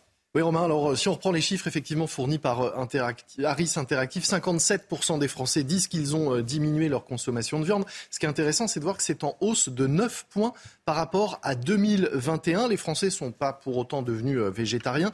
97% mangent de la viande au moins une fois de temps en temps. En revanche, nous ne sommes plus que 27% à manger de la viande tous les jours. Là encore, c'est en net recul, 6 points de moins en un an. Et la nature de la viande consommée a aussi beaucoup évolué. On mange plus de volailles, on mange moins de bœuf, et puis on mange surtout plus de viande transformée ou dans des plats plus de, de steak ou d'entrecôte, mais euh, des nuggets, euh, du cordon bleu, des burgers ou des pizzas chez soi ou au restaurant. Pour quelles raisons est-ce qu'on mange moins de viande? Est-ce que les Français mangent moins de viande? Alors d'abord, il faut rappeler que le mouvement n'est pas nouveau. nouveau hein. Ça fait des années que la consommation de viande diminue, hein, depuis les années 90 et la crise de la, la, vache folle. Elle a baissé de 10% en 20 ans. Aujourd'hui, la moyenne, c'est 10 grammes par Français et par jour. Pour 45% des Français, ce qui explique ce recul, cette baisse de la consommation, sont des raisons écologiques pour limiter l'impact sur la planète. Mais ce qui est nouveau et très marquant, c'est que pour 53% des Français, c'est une question d'argent. C'est parce que ça coûte trop cher qu'ils réduisent leur consommation de viande. Et là, le, chiffre est en progression de façon spectaculaire. C'est plus 27 points en un an, ce qui les conduit à envisager une diminution au cours des prochaines années, une diminution supplémentaire de la consommation. C'est un des produits qui a le plus augmenté, hein, la viande. Oui, ça devient carrément le prix un produit de, augmenté, de, ouais. de, luxe. Hein. Rappelons qu'alors que l'inflation alimentaire dépasse les 16% sur un an en mars, le prix de la viande surgelée, par exemple, fait partie des, du top du top 4, là, des augmentations que vous voyez, plus 34,5% pour, pour la viande surgelée. Le frais, c'est à peu près la même chose. Évidemment, tout ça a des conséquences sur nos agriculteurs et nos éleveurs. Le cheptel français s'étiole année après année. Le nombre d'animaux d'élevage diminue régulièrement. C'est moins 20% pour euh, l'élevage laitier, mais c'est 33% de moins pour euh, l'élevage porcin, par exemple, en 20 ans. Et à l'inverse, ce qu'on peut noter également, c'est que les ventes d'œufs ne cessent d'augmenter. Les œufs remplacent la protéine de la viande tout en étant plus abordables. En 2022, les ventes d'œufs étaient en hausse de 4%, ça c'est pour les œufs bio, mais de 187% pour l'entrée de gamme. C'est colossal. Vous mangez de la viande autour de la table ou pas, hein, Chana? Non. Rien. Non, de la viande blanche. Ah, la viande blanche. Florian? Oui, mais, mais pas tous les jours. J'en ai pas mangé hier. Pas beaucoup, oui, voilà, pas tous les jours. Euh, Alexandra, pareil, pareil que... un petit peu moins, de la Un bonne petit peu viande, moins, de mais un moins peu en moins, ouais, de ouais. moins en moins quand même. Pas de cordon bleu à la cantine Non, jamais. Et pas de viande transformée, ouais, je suis pas. Ouais, plus- plutôt un steak haché de temps en temps, mais c'est assez rare, de plus en plus rare. Bon, la voiture, la voiture électrique à domicile. On dit que c'est moins cher que la voiture essence à faire fonctionner, mais euh, comment est-ce qu'il faut s'y prendre? On verra ça avec Pierre Chasseret dans un instant. Bonjour Pierre. Bonjour Romain. Et à tout de suite.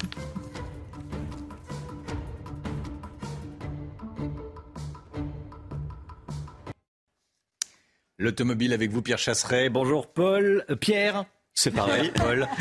Bonjour Jean. Pierre-Paul Jacques. Paul, ça sera à 7h50, ce sera Paul Sugy. Là, c'est Pierre Chasseret. Euh, Pierre, délégué général de 40 millions d'automobilistes. Comment recharger sa voiture électrique à domicile? Quels investissements? Quelles prises Bref, comment s'organiser? On parle beaucoup des voitures électriques.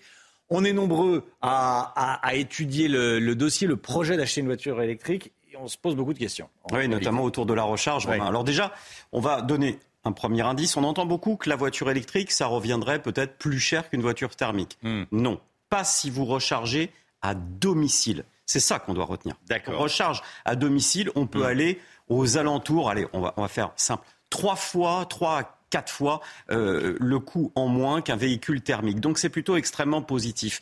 Mais saviez-vous qu'il existe une déperdition d'énergie lorsque vous branchez sur une prise standard, la prise de votre maison, la prise de 120 volts. Oui. Là-dessus, la DAC, l'association euh, l'Automobile Club allemand, a calculé que l'on perdait 30% d'énergie lorsque l'on se chargeait sur ce type de prise. C'est-à-dire que entre ce qui part de votre prise et ce qui arrive à votre voiture, eh bien, vous avez perdu 30%, 30% que vous payez finalement ben, pour rien.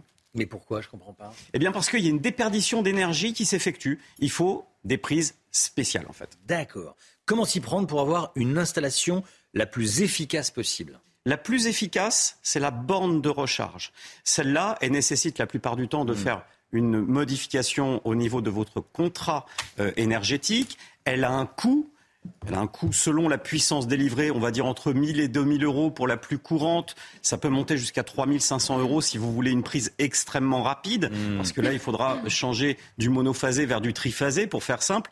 D'autres types de prises permettent aussi de pouvoir gagner en consommation sans avoir de modification à votre compteur, euh, avec le, le fournisseur d'énergie à faire. C'est une prise sécurisé en fait qui va multiplier par deux la puissance délivrée, donc avec moins de déperdition énergétique. Et là, vous êtes plutôt aux alentours de poser par un installateur 300-400 euros.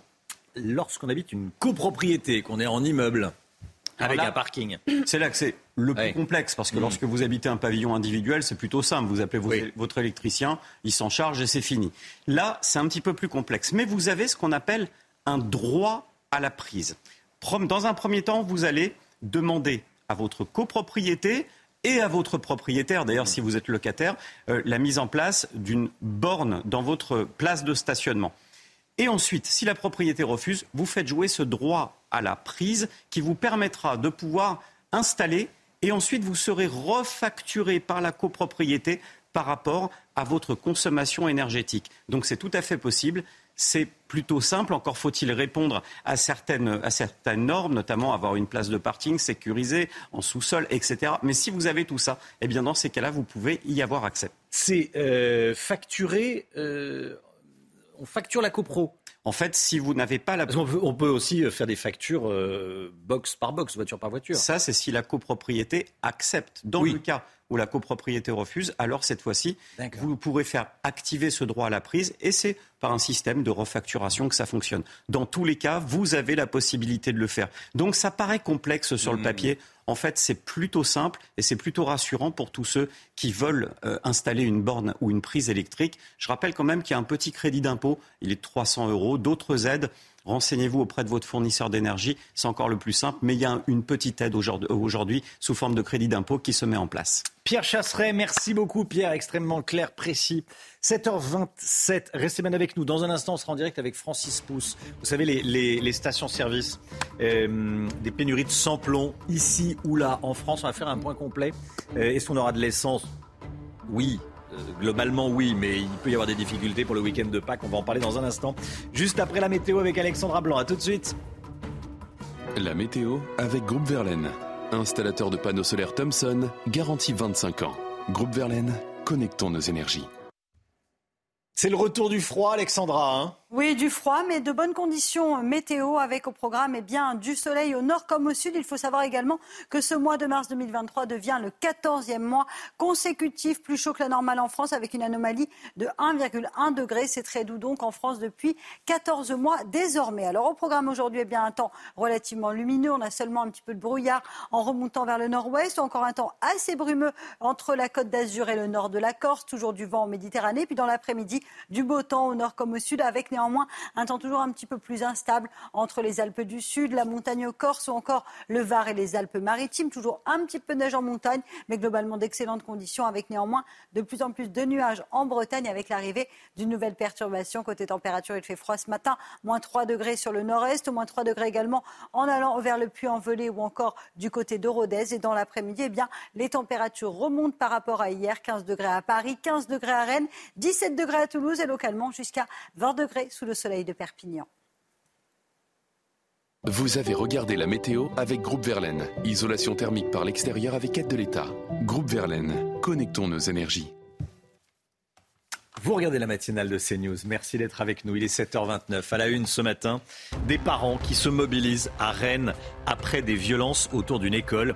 Deux hommes avaient trouvé la mort dans une fusillade la semaine dernière.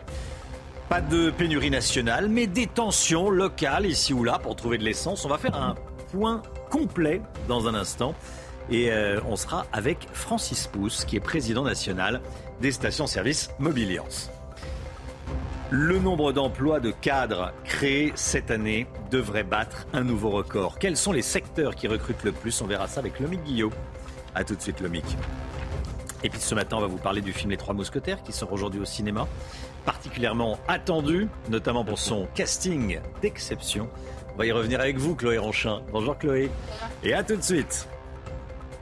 À Rennes, les parents d'élèves de l'école Tréguin se mobilisent. Ils ont bloqué pendant une heure l'accès à l'établissement hier, une action pour dénoncer l'insécurité grandissante du quartier. Oui, parce qu'il y a une semaine, deux jeunes hommes ont trouvé la mort juste à côté de l'école sur fond de règlement de compte. Reportage signé Michael Chaillot.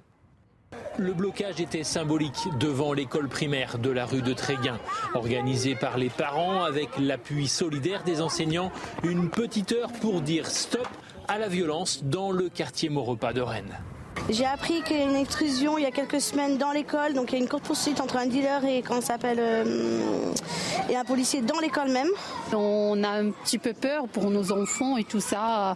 On n'est pas vraiment tranquille. Ma petite fille, elle aimerait, enfin, mais sa mère aimerait autant qu'elle habite ailleurs, hein, parce que. Le 28 mars dernier, sur fond de trafic de stupéfiants, deux hommes étaient tués par arme à feu sous les arcades de ce centre commercial à 300 mètres de l'école. 16 balles de 9 mm ont été retrouvées selon le procureur de Rennes. Il s'agit en tout état de cause pour la ville de Rennes de faits d'une gravité rarement atteinte qui vient acter, si cela devait se confirmer, une aggravation de la situation.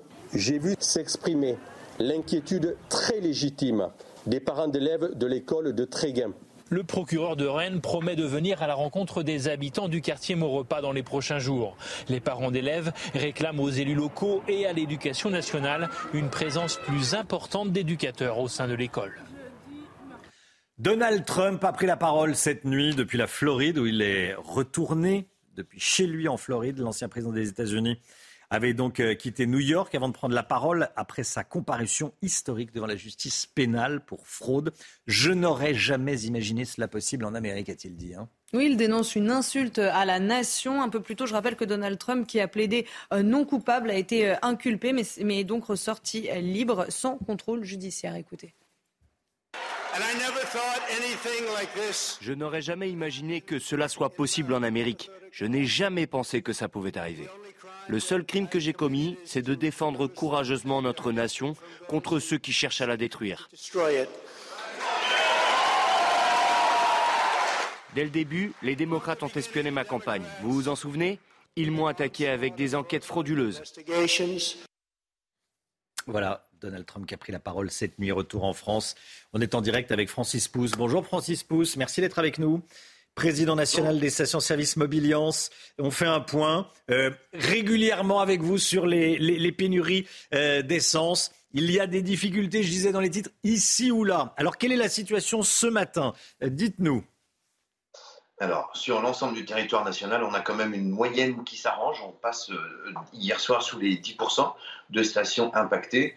Néanmoins, il est clair que malheureusement, sur Paris, euh, c'est encore un peu difficile. On a baissé euh, en termes de, stations euh, impactées hier, mais on a toujours aux alentours de 25-30% de stations impactées selon les départements et effectivement un manque criant d'essence par rapport au gasoil. Donc, moins de 10% de stations impactées au niveau national, mais des difficultés en Ile-de-France, c'est ce que vous nous dites. région Centre-Val de Loire aussi oui, on a euh, un département Centre-Val de Loire qui est euh, l'Indre-et-Loire, euh, qui est dans l'ordre de 35%. Et sinon, la situation s'arrange, y compris en PACA où c'était très compliqué il y a à peu près 15 jours. D'accord. La tendance est à l'amélioration, vous confirmez ou pas? Alors oui, la tendance est à l'amélioration. Ceci dit, ce sont des informations qu'on prend jour par jour, puisque tout un tas d'événements peut à nouveau gripper la machine. Néanmoins, l'ensemble de la logistique pétrolière est, au travail pour livrer au plus vite les stations de façon à éviter euh, d'avoir, entre autres, en région parisienne, trop de stations euh, sans carburant, ce qui reporte la consommation sur les stations avec carburant et qui est encore plus dur à réamorcer la, machine. Mais on a quand même gagné plusieurs points depuis le début de semaine, donc c'est mmh. plutôt encourageant.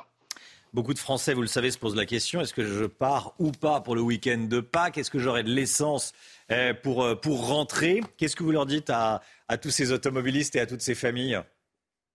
Alors, sur l'ensemble des réseaux, euh, on a des stations prioritaires. Alors, déjà, sur le réseau autoroutier, puisque c'est une obligation de service 24 heures sur 24 de la part des opérateurs pétroliers que de distribuer du carburant.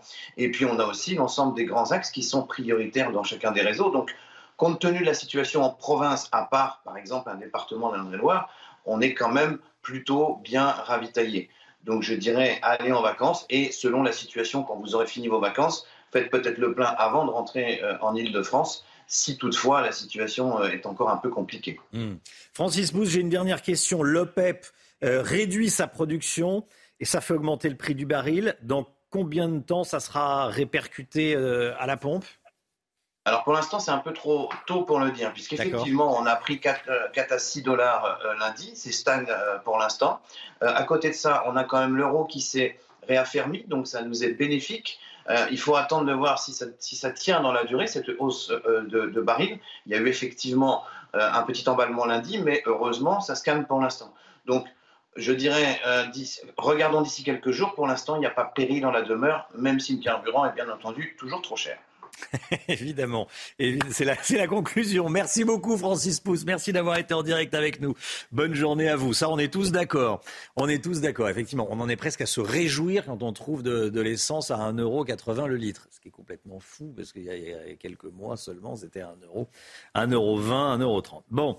À Nice, le premier adjoint au maire, qui était en direct avec nous hein, lundi matin, demande l'aide de l'armée. On vous montrait les images dans la matinale des dealers qui se promènent avec ce qui semble être des armes lourdes dans le quartier des Moulins à Nice. Oui, alors face à cette situation, euh, Anthony Boré a demandé à Gérald Darmanin hier de taper vite et fort face au trafic de drogue. Michael Dos Santos.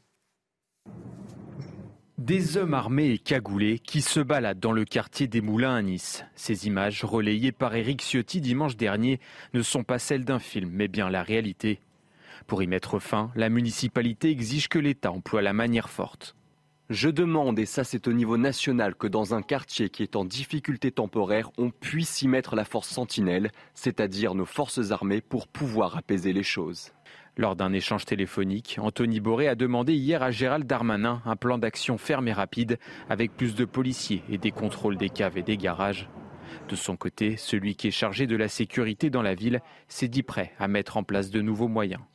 Je suis prêt à mettre des caméras qui visent les plaques d'immatriculation pour voir qui sort et rentre du quartier. Auprès du ministre de l'Intérieur, Anthony Boré a de nouveau réclamé l'ouverture d'un centre de rétention administrative à Nice. Selon l'élu, 60% des interpellations liées au trafic de drogue dans le quartier des Moulins sont celles de clandestins. L'enquête sur les violences à Sainte-Soline, le procureur de la République de Rennes a pris la parole hier. Il a annoncé que deux nouvelles plaintes avaient été déposées lundi par des manifestants blessés pendant ces affrontements. Oui, au total, quatre procédures ont donc été ouvertes. Huit enquêteurs sont mobilisés, 300 vidéos sont à analyser, un appel à témoins a été lancé. Bref, l'enquête risque d'être longue. Jeanne Cancard. Dès le début de sa conférence de presse, le procureur de Rennes donne des détails sur l'état de santé des quatre manifestants gravement blessés lors des affrontements à Sainte-Soline. L'un d'eux a toujours son pronostic vital engagé. Le magistrat souligne également un point commun à ces manifestants. Ces quatre victimes n'ont que peu, pour les deux premières, ou pas pour les deux dernières, d'antécédents judiciaires. Ce faisant, j'ai saisi l'inspection générale de la gendarmerie nationale afin de mettre en œuvre mes demandes d'investigation, service qui mobilise actuellement huit enquêteurs. Des investigations qui pourraient durer plusieurs mois. Le travail des enquêteurs vise notamment à déterminer la position des manifestants au moment des faits et préciser la prise en charge sanitaire. Pour faire toute la lumière sur le déroulé des événements, le procureur de Rennes a lancé lors de sa conférence de presse un appel à témoins. J'invite ceux qui pourraient également disposer de vidéos ou de photographies pouvant nous éclairer sur l'origine des blessures à en communiquer une copie. Côté force de l'ordre, 47 gendarmes ont été blessés lors des affrontements à Sainte-Soline. Voilà, et puis des tensions au Proche-Orient. Plusieurs roquettes ont été tirées depuis le nord de la bande de Gaza en direction du territoire israélien. Cela fait suite aux violents affrontements à la mosquée Al-Aqsa à Jérusalem. Hein. Et la police israélienne est euh, intervenue pour déloger euh, ce qu'elle appelle des agitateurs qui avaient euh, introduit des feux d'artifice, des bâtons et des pierres. Et on apprend ce matin que 350 personnes ont été interpellées au total sur l'esplanade de la mosquée. Dans un instant, l'écho avec le Guillot. On va parler de l'emploi des cadres. L'emploi des cadres qui bat tous les records. On a recruté beaucoup de cadres l'année dernière. On va continuer cette année. On va vous dire dans quel secteur on recrute le plus. C'est juste après la petite pause pub. À tout de suite.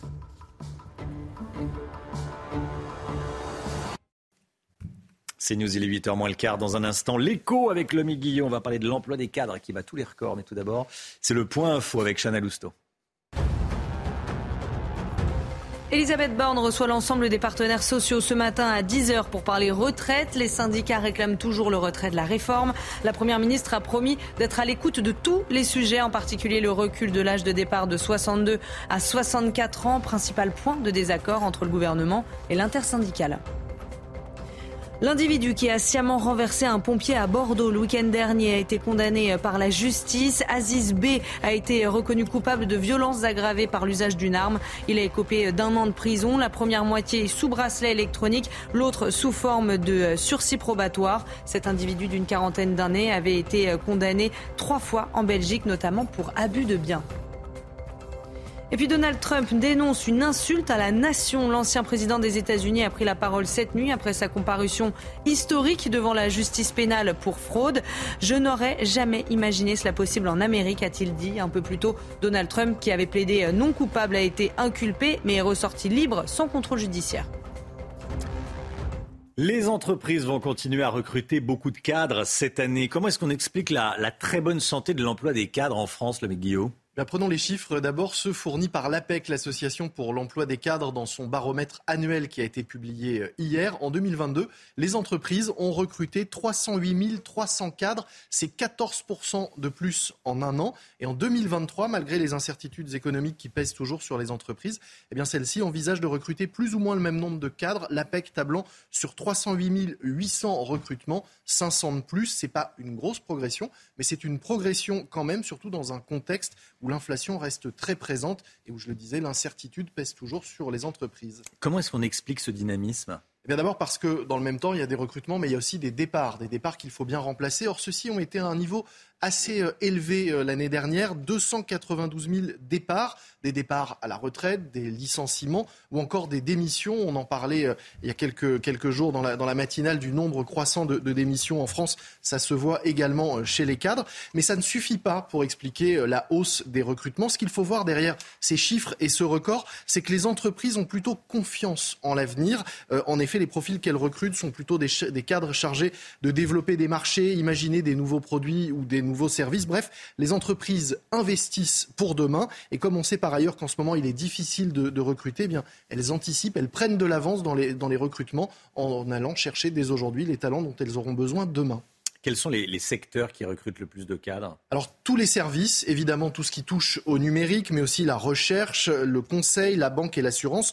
En revanche, on a besoin de bras dans l'industrie, mais peu de cadres finalement. Euh, on a également besoin euh, peu de cadres dans le commerce ou la construction, euh, secteur où la proportion de, de, ces emplois est moins importante.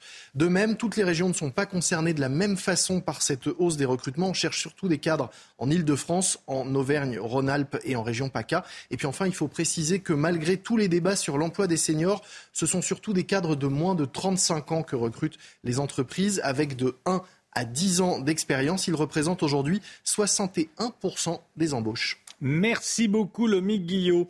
Certains politiques ont choisi de se faire discret dans les médias. C'est le cas de Laurent Vauquier, par exemple. C'est le cas euh, Édouard Philippe, aussi dans une moindre mesure. Est-ce que c'est la bonne stratégie? Tiens, on verra ça avec Paul Sugy dans un instant, juste après la pub. À tout de suite.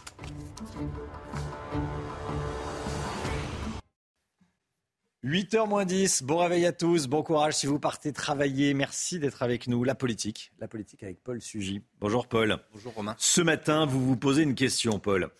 D'habitude, la politique, c'est l'art de prendre la parole. Mais on se demande désormais s'il vaut pas mieux prendre la parole le moins possible, parler le moins possible. En tout cas, c'est la stratégie de plusieurs candidats à qui on prête des intentions pour 2027. Oui, Romain, effectivement, ils sont plusieurs à vouloir faire mentir l'adage et à penser que les absents n'ont pas toujours tort. Euh, chacun à leur façon, ils pensent que le plus sûr pour l'instant est de rester en retrait et que s'il faut un jour franchir le Rubicon, eh bien, il n'est pas nécessaire que ça soit trop vite ou trop tôt. Alors cela, c'est évidemment Laurent Vauquier, euh, dont le silence, bien sûr, depuis le faible score de la droite aux européennes en 2019 est devenu assourdissant. En un sens aussi, c'est Édouard Philippe, alors qui certes donne de temps en temps des interviews, il en a donné une récemment au Figaro, mais euh, qui distille sa parole au compte-goutte et qui demeure à bonne distance de la ligne de front.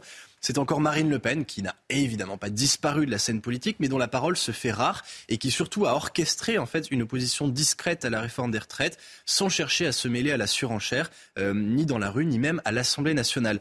Ce sont enfin les rescapés de l'ère Hollande euh, au Parti socialiste, Martine Aubry, euh, Carole Delga aussi dans une moindre mesure, qui attendent leur heure patiemment tous ont en commun ceci, Romain, c'est de penser que si la parole est d'argent, le silence est d'or. Leur souci, c'est de ne pas épuiser leur parole, de ne pas la démonétiser trop vite. Qu'est-ce qu'ils risqueraient, selon vous, s'ils parlaient davantage?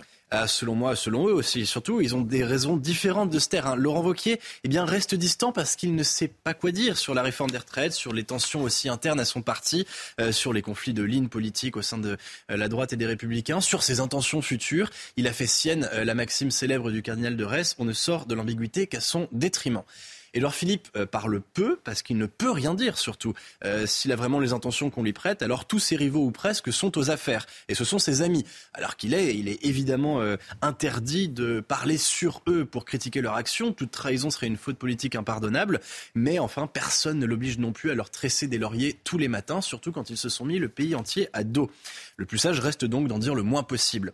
Euh, Marine Le Pen, elle parle peu, euh, surtout parce qu'elle ne veut rien dire ou qu'elle pense n'avoir pas besoin de trop en dire. L'exercice du pouvoir, euh, se dit-elle, use petit à petit son adversaire, et puis l'usage tonitruant de la parole par les oppositions, en particulier Jean-Luc Mélenchon à gauche, eh bien, les affaiblit. Alors elle, à deux reprises, elle n'a pas su faire la différence dans un débat, mais elle se dit que maintenant, ce sont les faits qui vont parler pour elle.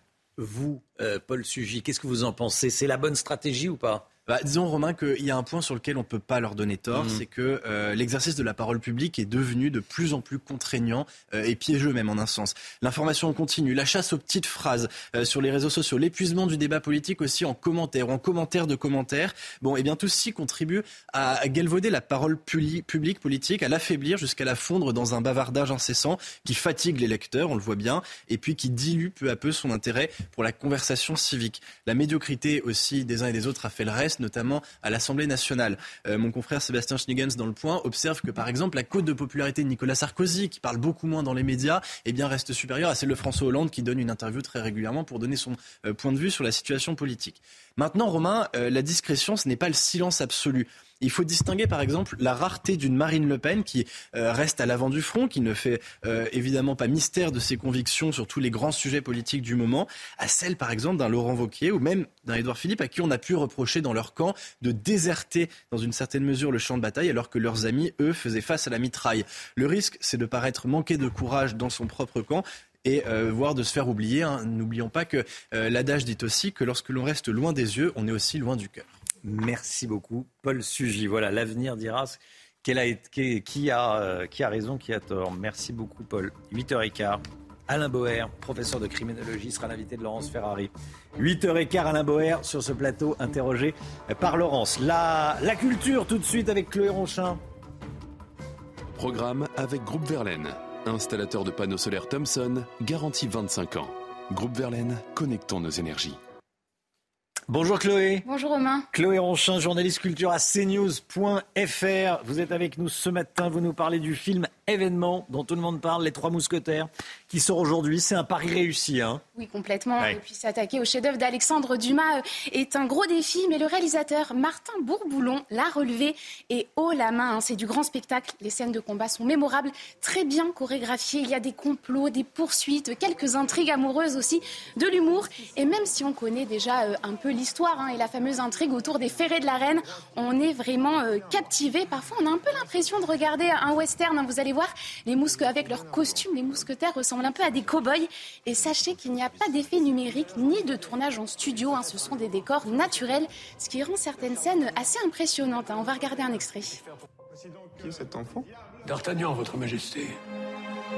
Trois duels aux trois heures avec trois mousquetaires. Monsieur Athos a le droit de me tuer en premier, Monsieur Porthos en second et Aramis en dernier. Je vous prie de m'excuser par avance si je ne peux contenter tout le monde. Tu veux pas le tuer, s'il te plaît? Il m'exaspère. Laisser faire ça. Mais il est innocent. Vous voulez donc que je déclare la guerre aux protestants et à l'Angleterre?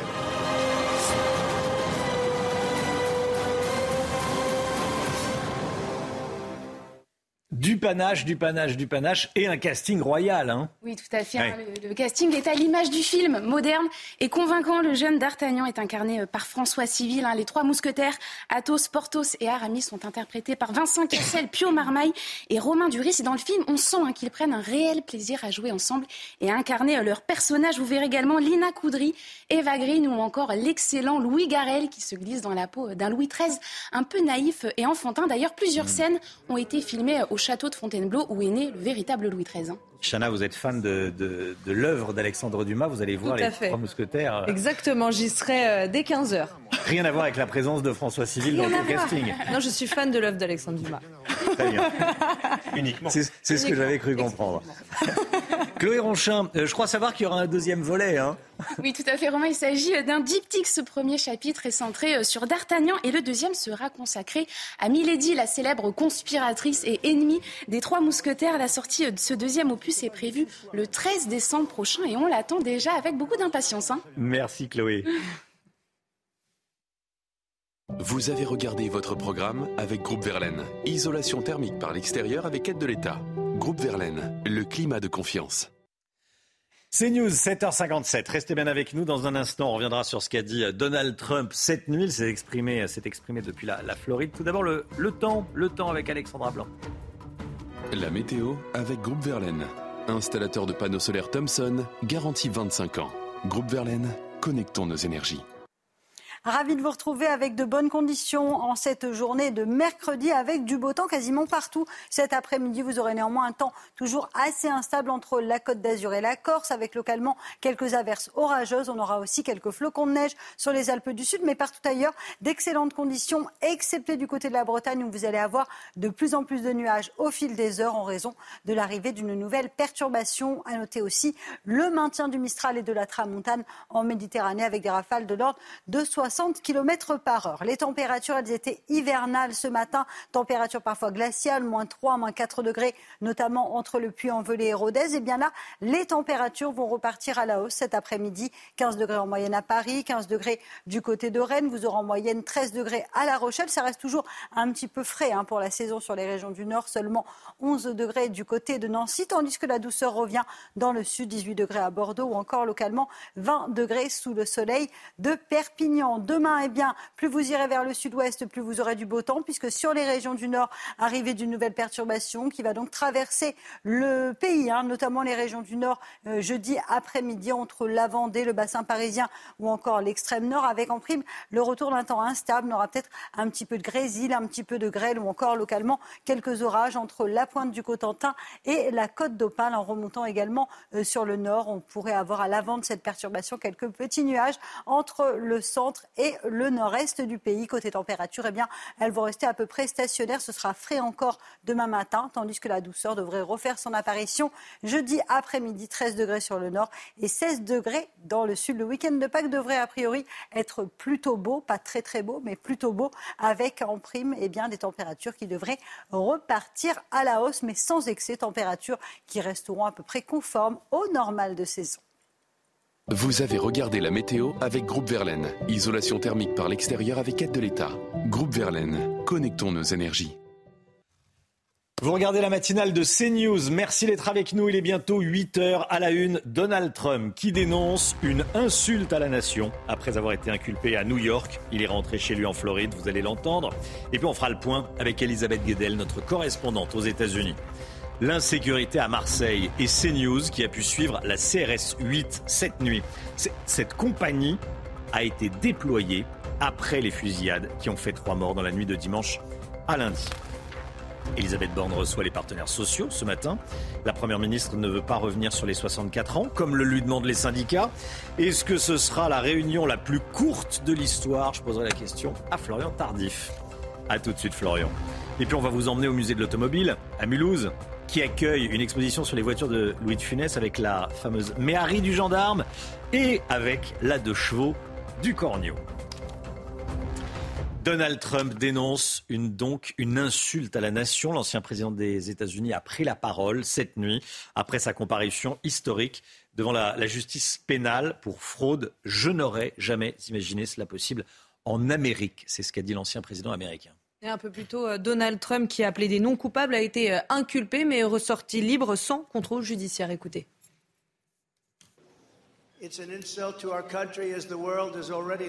C'est une insulte à notre pays, car le monde se moque déjà de nous pour tant d'autres raisons, comme nos frontières ouvertes, ou notre retrait d'Afghanistan, où nous avons laissé derrière nous des citoyens américains 85 milliards de dollars du meilleur équipement militaire au monde.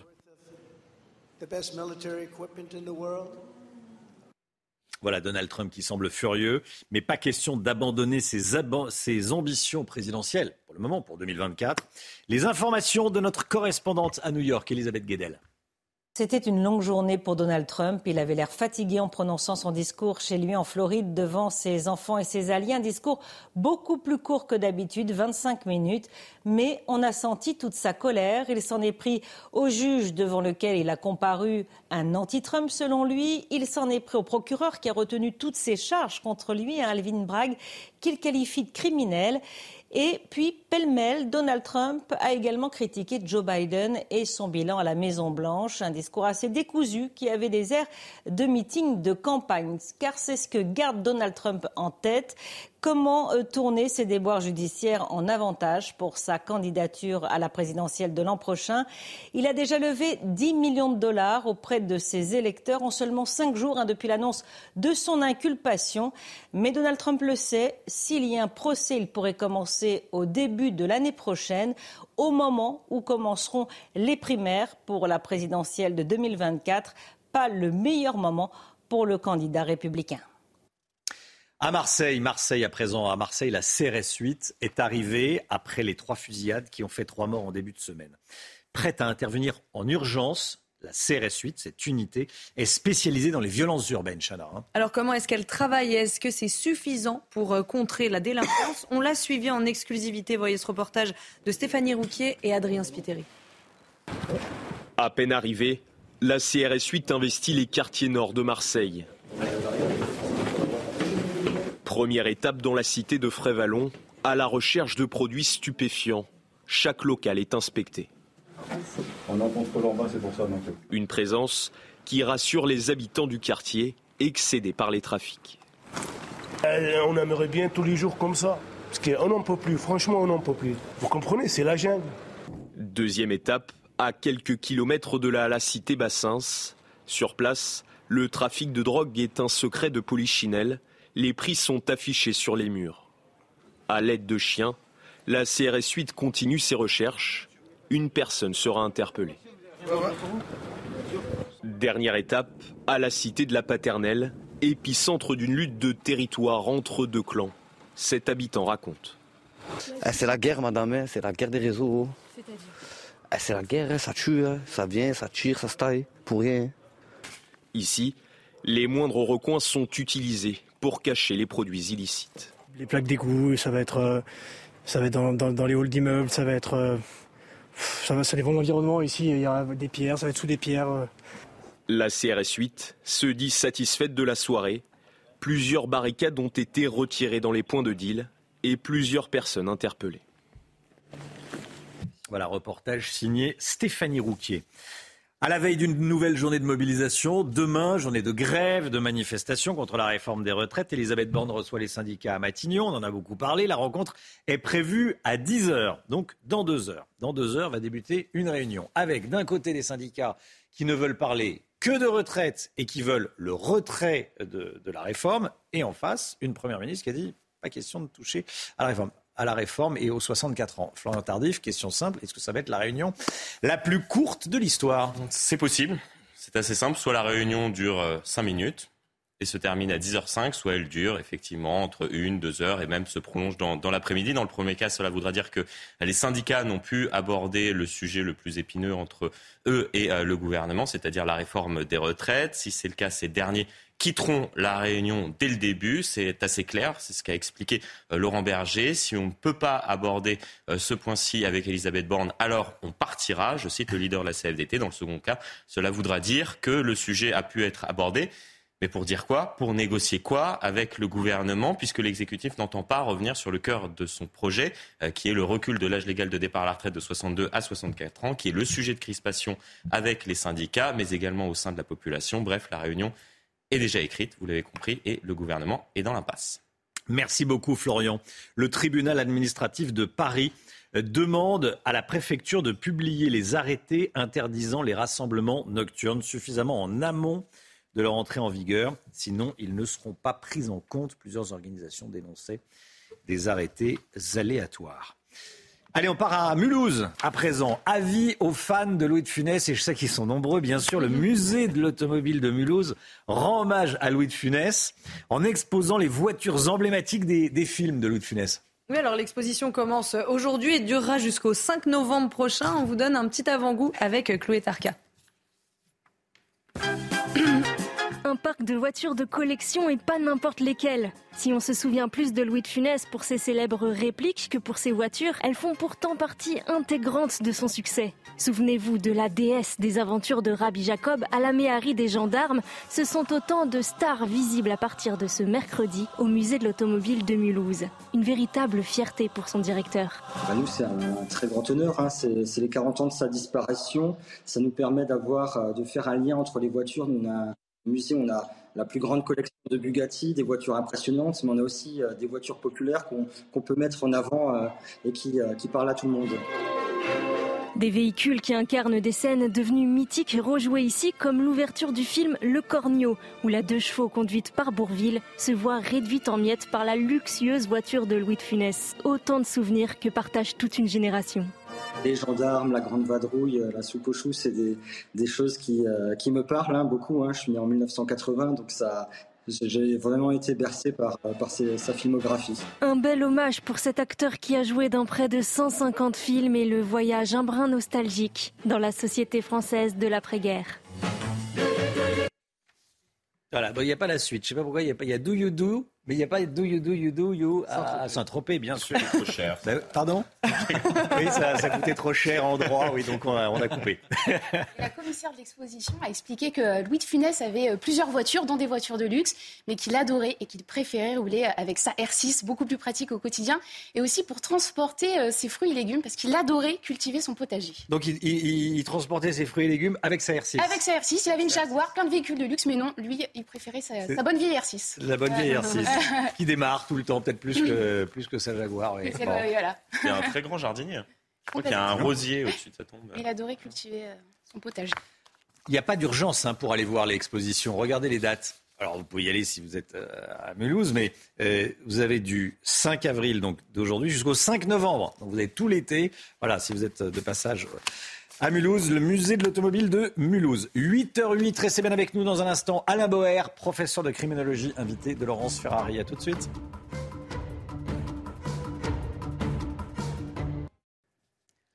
C'est News, il est 8h15. Merci d'être avec nous. Dans un instant, Laurence Ferrari, vous recevrez Alain Boer, professeur de criminologie au Conservatoire national des arts et métiers au CNAM. Mais tout d'abord, le point info avec Chanel Housteau. Six personnes placées en garde à vue dans l'enquête sur l'agression d'un militant RN à Bordeaux. Les faits remontent au 8 juillet dernier. Pierre Le Camus, alors candidat RN aux législatives, et son frère étaient installés à la terrasse d'un café quand ils ont été pris à partie par un groupe d'individus. Ils ont été roués de coups, provoquant 4 jours d'ITT pour l'un et 10 pour l'autre. Le Sénat se lance dans la guerre du feu. Hier soir, les sénateurs ont voté à l'unanimité un texte pour renforcer la prévention des feux de forêt.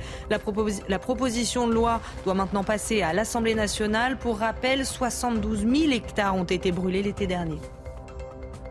Et puis cette information de la nuit, plusieurs roquettes ont été tirées depuis le nord de la bande de Gaza en direction du territoire israélien. Ça fait suite aux violents affrontements cette nuit à la mosquée Al-Aqsa à Jérusalem. La police israélienne est intervenue pour déloger des agitateurs qui avaient introduit des feux d'artifice, des bâtons et des pierres. Et on apprend ce matin que 350 personnes ont été interpellées au total sur l'esplanade de la mosquée.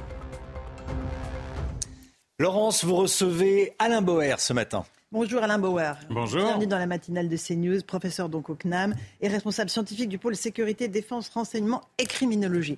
Vous publiez ce livre passionnement au, au, commencement était la guerre aux éditions Fayard. Chose vue, on va y revenir parce que la guerre en Ukraine est évidemment un enjeu central pour nous. Mais d'abord, peut-être l'actualité dans notre pays. On est à la veille d'une onzième journée de mobilisation contre la réforme des retraites. Les consultations se poursuivent aujourd'hui avec euh, Madame Borne à Matignon. L'intersyndicale euh, est reçue. Il faut faire baisser la tension sociale dans notre pays, selon vous? On Je est à son paroxysme ou pas? Il faut faire baisser la tension en général, car euh, la tension sociale n'est qu'un élément, qu'un indicateur d'une certaine forme de retour à la violence. Alors ce n'est pas nouveau, ce sont des cycles, mais on est dans un mauvais cycle. On est dans un mauvais cycle pour euh, l'homicide. Vous avez vu les règlements de compte multiples à Marseille, euh, à Marseille mais pas seulement euh, ces derniers jours. Il y a beaucoup de violence physique, d'agressivité générale euh, dans la vie, et il y a une forte tension sociale. Et donc c'est le cumul de toutes ces tensions en même temps qui pose problème. Et puis comme je le dis souvent, pendant les manifestations, la guerre continue. Et donc il y a une autre tension qui existe sur la possibilité, la probabilité, l'éventualité d'un conflit qui dépasserait euh, la question euh, ukrainienne, sur lequel Vladimir Poutine régulièrement nous envoie des, signaux. Le président de la République est en Chine, euh, qui prend des positions de plus en plus anti-occidentales, alors que c'était l'usine du monde. Elle est en train de dire nous sommes aussi la grande superpuissance émergente et désormais émergée.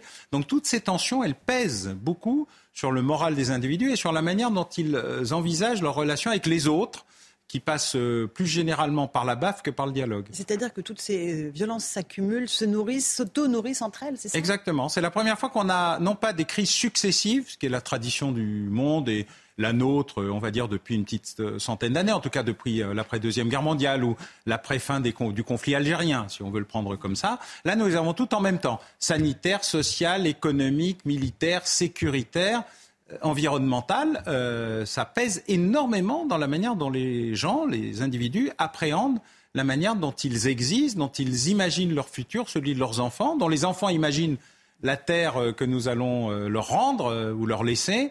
Et donc tout ceci amène à une agressivité généralisée extrêmement sensible, et pas seulement dans les débats à l'Assemblée nationale ou dans les manifestations à Sainte-Soline. Vous expliquez quelque chose de très intéressant, que la contestation actuelle est finalement la suite logique du mouvement des Gilets jaunes. C'est la même chose pour vous Ah oui, des bonnets rouges, des Gilets jaunes et euh, les mouvements. Alors, ils sont multiples. Il n'y a pas de convergence des luttes, il y a une convergence des rages. Les gens sont extrêmement énervés, agacés dans la manière dont l'État leur parle, dans la manière dont ils parlent avec l'État, y compris avec leurs élus. Vous voyez la, la la démission massive des élus locaux, des maires, plusieurs centaines, comme on n'en a jamais vu, un, millier de maires, comme on n'en a jamais vu, je crois, si, si proche des élections municipales elles-mêmes, euh, une situation où les élus sont de plus en plus agressés, où n'importe quel rappel à l'ordre ou à la loi fait l'objet euh, d'une agressivité, voire d'une agression. Donc on est dans une euh, situation aujourd'hui où la convergence des rages existe et en fait elle se cumule. Les bonnets rouges avaient un point de vue très particulier sur la manière dont ils pouvaient exercer leur travail. Les gilets jaunes avaient à la fois la réduction de la vitesse et les injonctions contradictoires sur le diesel c'est bien, le diesel c'est mal, euh, les zones à faible émission, je peux utiliser ma voiture, je peux plus utiliser ma voiture. C'est le moment où les ronds-points périphériques ont réussi la conjonction avec les grandes places des centres-villes.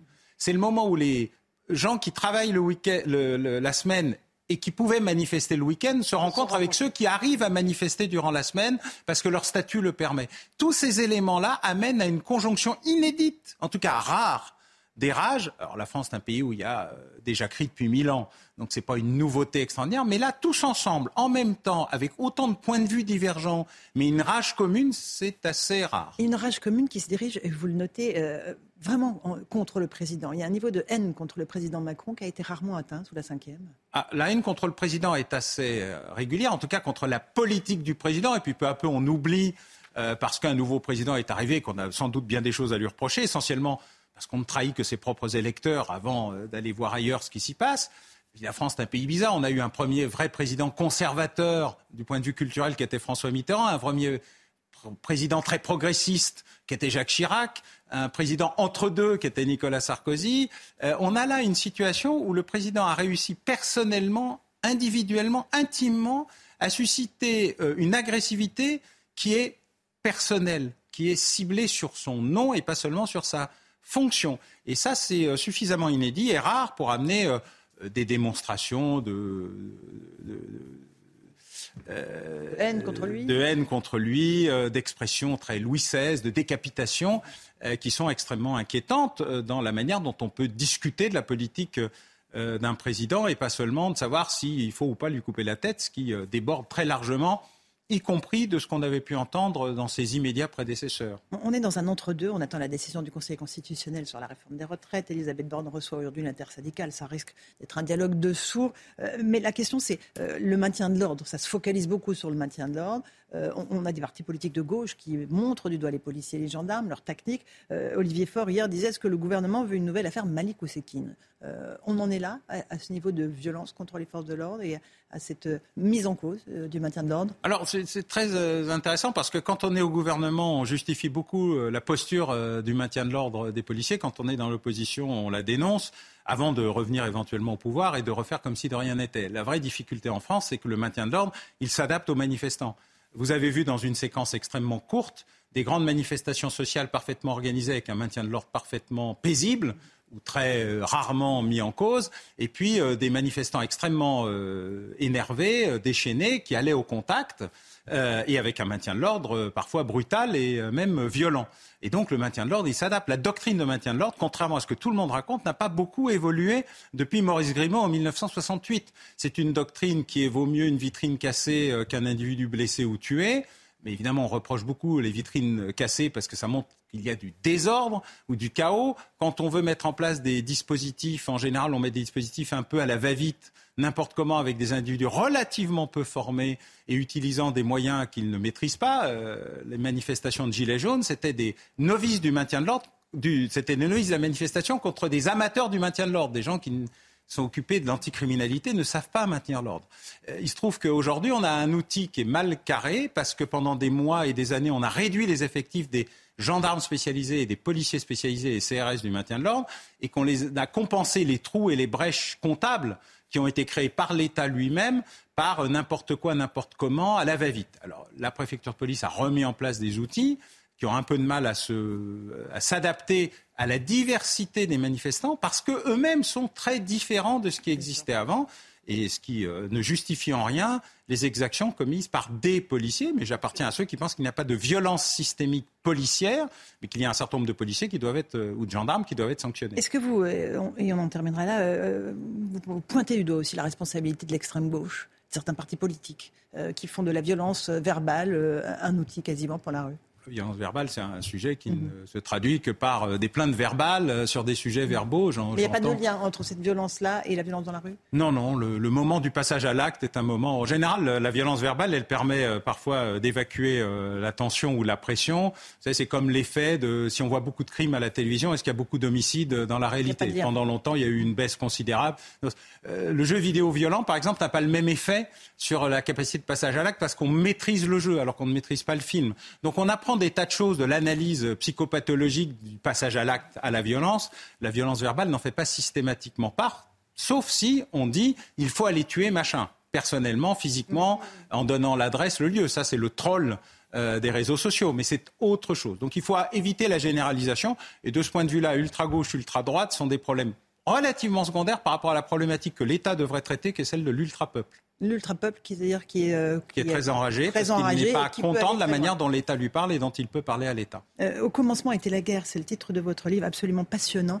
Euh, et, on, est dans un contexte, vous l'avez rappelé, de guerre avec l'Ukraine. Il y a une contre-offensive qui est en train de se préparer côté ukrainien pour contrecarrer les, les avancées de l'armée russe. Où va-t-elle se dérouler? Ah, ils ne vont pas faire l'annonce avant. Hein. C'est pas Napoléon à Pratzen en train d'expliquer que le soleil d'Austerlitz, il allait régler le problème sur le lac gelé. Euh, mais on sait qu'il y a aujourd'hui trois possibilités. C'est ce qui agace beaucoup les Russes, euh, qui d'abord patinent à Bakhmut, euh, lieu qui n'a aucune importance stratégique, si ce n'est que c'est une boucherie avec une relation de perte. La relation perte entre Russes et Ukrainiens était en moyenne de 1 à 4 durant la première partie de la guerre. À partir du moment où les Ukrainiens se sont rétablis et ont commencé à arrêter puis contrecarrer l'invasion russe, là on est entre 1 à 9, 1 à 10. Et donc les Ukrainiens disent, nous, tant que ça dure, euh, on, équilibre euh, la différence démographique par euh, la boucherie que les Russes ont eux-mêmes organisée. Il y a trois niveaux aujourd'hui. Il y a la zone de Luhansk, qui est une petite zone, un espèce de triangle qui est à, à l'est de l'Ukraine et qui est un élément important pour eux de reconquête et de maîtrise de leurs frontières avec la Russie. Je rappelle qu'ils ont une immense frontière avec la Russie, pas seulement une frontière intérieure, mais aussi une frontière extérieure. La deuxième, c'est Militopol vers Mariupol, c'est-à-dire casser euh, la, mainmise de la Russie sur la mer d'Azov, qui est l'objectif principal euh, de l'invasion euh, initiale, l'objectif militaire principal. Et puis la troisième, fois, la troisième c'est contourner Kherson pour aller s'attaquer directement à la Crimée. Et d'ailleurs, les Russes sont en train de fortifier la Crimée comme rarement elle l'a été. C'est-à-dire qu'ils ont parfaitement intégré la possibilité, voire même l'éventualité d'une offensive. Le pire qui pourrait arriver aux Russes, c'est que les Ukrainiens organisent trois offensives en même temps. Et je crois qu'ils sont en train de se poser la question de savoir si les Ukrainiens en sont capables. En tout cas, en termes d'équipement, ceci arrive effectivement. Les Ukrainiens sont formés, extrêmement volontaires très déterminés, bien armés, bien mieux armés, de mieux en mieux armés. Ils étaient déjà pas mal. Il n'y a plus de suprématie aérienne russe. Il y a relativement peu de bombardements, car ils ont à peu près épuisé une partie de leur stock. Et ce qui leur reste euh, est assez euh, inégal et ne correspond pas à leurs objectifs, ils sont vraiment en train de s'enterrer pour éviter euh, la chose. Ils sont en train de faire la ligne Maginot et j'espère pour les Ukrainiens que ça aura le même effet. Ce que, vous, ce que vous expliquez dans ce livre, Comment a été la guerre, euh, c'est que nous n'étions pas en paix, en fait, avant le conflit en Ukraine. Vous dites qu'on était simplement dans une période d'entre-deux-guerres. C'est terrible comme constat. Bah, on a cru à un moment, j'ai cru aussi d'ailleurs, euh, moi j'étais conseiller de Michel Rocard à l'époque à Matignon, j'ai eu droit à la chute du mur de Berlin, à la guerre du Golfe euh, et à la réapparition euh, d'une forme nouvelle de, d'opérateurs terroristes sur, le, sur le territoire. Effet secondaire de choses qu'on n'avait pas perçues en 79. Ce qui est terrible, c'est quand on est le nez dans le guidon, en fait, on n'a absolument pas le sens de la perspective et du temps long parce qu'il faut tout gérer tout le temps dans la minute. Et je, ne jette pas la pierre aux politiques. J'ai été euh, dans le même maelstrom avant de m'en sortir. Merci euh, à l'université et au conservatoire de justement nous donner le temps de voir les choses en perspective.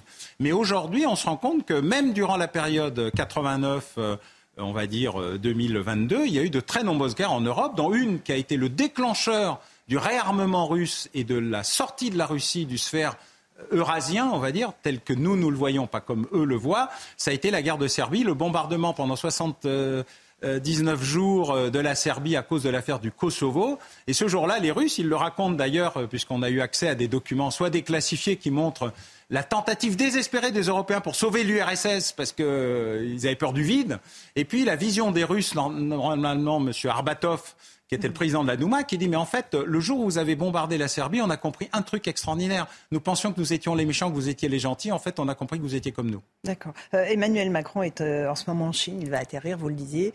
Il est accompagné d'Ursula von der Leyen. Hmm. Il espère que les, Chinois vont peser sur les Russes pour tenter de faire arrêter ce conflit. C'est illusoire. Alors, les Chinois pèse par un élément, c'est les limites de l'exercice, même si euh, Vladimir Poutine euh, a une vision des limites de l'exercice, notamment sur le nucléaire tactique par rapport au nucléaire tout court, qui peut amener les Chinois à être un peu agacés, puisque le lendemain du jour où le président chinois était à Moscou, il y a eu un petit écart, de, un petit mouvement de Vladimir Poutine sur euh, je vais mettre des armes nucléaires tactiques en, mmh. en Biélorussie. Deuxièmement, il pèse parce qu'il ne livre pas d'armes. Il pèse euh, en achetant beaucoup, en fournissant de la ressource financière, mais en n'étant pas parti au conflit, même de très très loin. La Corée du Nord les plus, mais la Chine les moins. Et, troisièmement, l'Europe essaye d'exister essaye d'exister. Or, l'Europe militaire, l'Europe puissance, l'Europe souveraineté, c'est terminé. Parce que la démonstration du conflit, c'est qu'elle n'a pas réussi à exister par elle-même. L'Alliance atlantique euh, est sortie de son coma, disait le président Macron, pour revenir au premier rang. La Finlande vient d'y adhérer, doublant les frontières que nous avions avec la Russie avant. Euh, la Suède va probablement arriver à un moment ou à un autre. Donc on est dans une configuration tout à fait nouvelle, mais euh, ça n'est pas Mme von der Leyen qui est le sujet. En fait, l'Union européenne y compris d'ailleurs on peut se demander si c'était avec elle ou avec Charles Michel qu'il fallait, et s'il fallait y aller avec ces deux-là, alors que la Chine justement voit la France comme un opérateur autonome.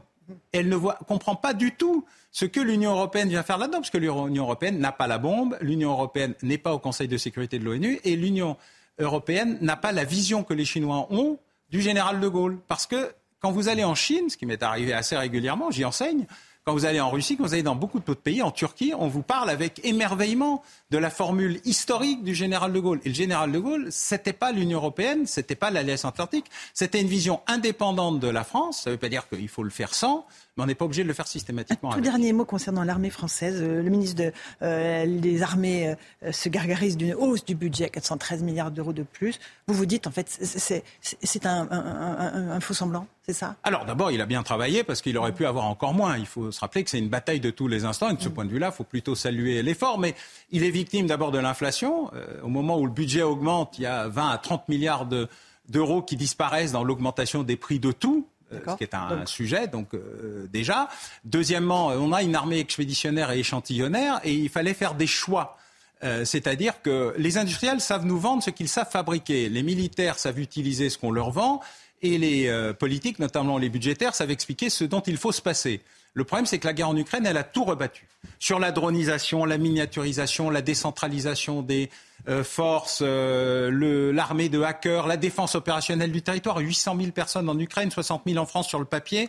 Donc il y a un moment, il aurait fallu faire des choix stratégiques. Est-ce qu'on a besoin d'un nouveau porte-avions nouvelle génération ou est-ce qu'on a besoin de 10 000 drones euh, marins et aériens? Est-ce qu'on a besoin du SCAF, le, nouveau système très complexe aérien, ou est-ce qu'il faut jouer déjà autre chose? Euh, tous ces problèmes ne sont pas résolus. Donc on fait à la française, entre deux. Mhm. Ne sachant pas trancher, on garde un peu de tout, mais un peu de tout. C'est-à-dire qu'on a beaucoup, on a beaucoup d'un peu et beaucoup de rien. Et on n'a pas progressé sur la défense opérationnelle de notre Non, malheureusement, il n'y a pas eu d'annonce sur, sur la question, ni de volonté déterminée. Pourtant, on a un élément d'architecture qui pourrait être la gendarmerie nationale. On en a d'autres euh, qui peuvent exister avec la prévention civile. Il y a beaucoup d'opérateurs euh, locaux, mais il est très inquiétant de voir que, euh, pour l'instant, il y a eu un excellent discours du président de la République sur la question, vraiment, qui couvrait l'ensemble des champs.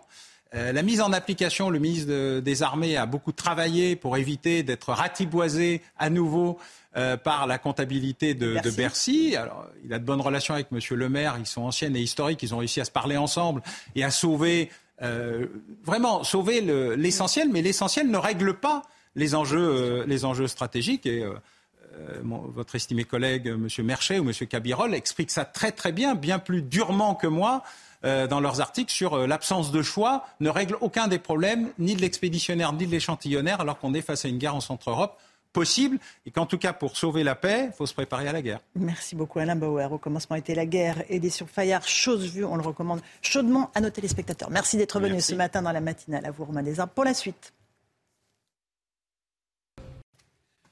C'est News, il est 8h30. Merci à vous, Laurence Ferrari, et à votre invité, Alain Bauer. Ce matin, on va partir à présent à Rennes. Rennes, où les parents d'élèves de l'école Tréguin se mobilisent. Vous allez comprendre pourquoi. Ils ont bloqué pendant une heure l'accès à l'établissement hier.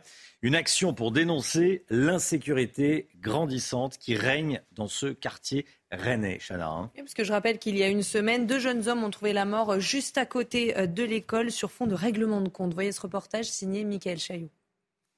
Le blocage était symbolique devant l'école primaire de la rue de Tréguin. Organisé par les parents avec l'appui solidaire des enseignants, une petite heure pour dire stop à la violence dans le quartier Maurepas de Rennes. J'ai appris qu'il y a une extrusion il y a quelques semaines dans l'école, donc il y a une courte poursuite entre un dealer et comment s'appelle euh, et un policier dans l'école même. On a un petit peu peur pour nos enfants et tout ça. On n'est pas vraiment tranquille. Ma petite fille, elle aimerait, enfin, mais sa mère aimerait autant qu'ils habitent ailleurs, hein, parce que. Le 28 mars dernier, sur fond de trafic de stupéfiants, deux hommes étaient tués par arme à feu sous les arcades de ce centre commercial à 300 mètres de l'école. 16 balles de 9 mm ont été retrouvés selon le procureur de Rennes. Il s'agit en tout état de cause pour la ville de Rennes de faits d'une gravité rarement atteinte qui vient acter, si cela devait se confirmer, une aggravation de la situation. J'ai vu s'exprimer l'inquiétude très légitime des parents d'élèves de l'école de Tréguin. Le procureur de Rennes promet de venir à la rencontre des habitants du quartier Maurepas dans les prochains jours. Les parents d'élèves réclament aux élus locaux et à l'éducation nationale une présence plus importante d'éducateurs au sein de l'école. Donald Trump, Donald Trump qui a pris la parole cette nuit.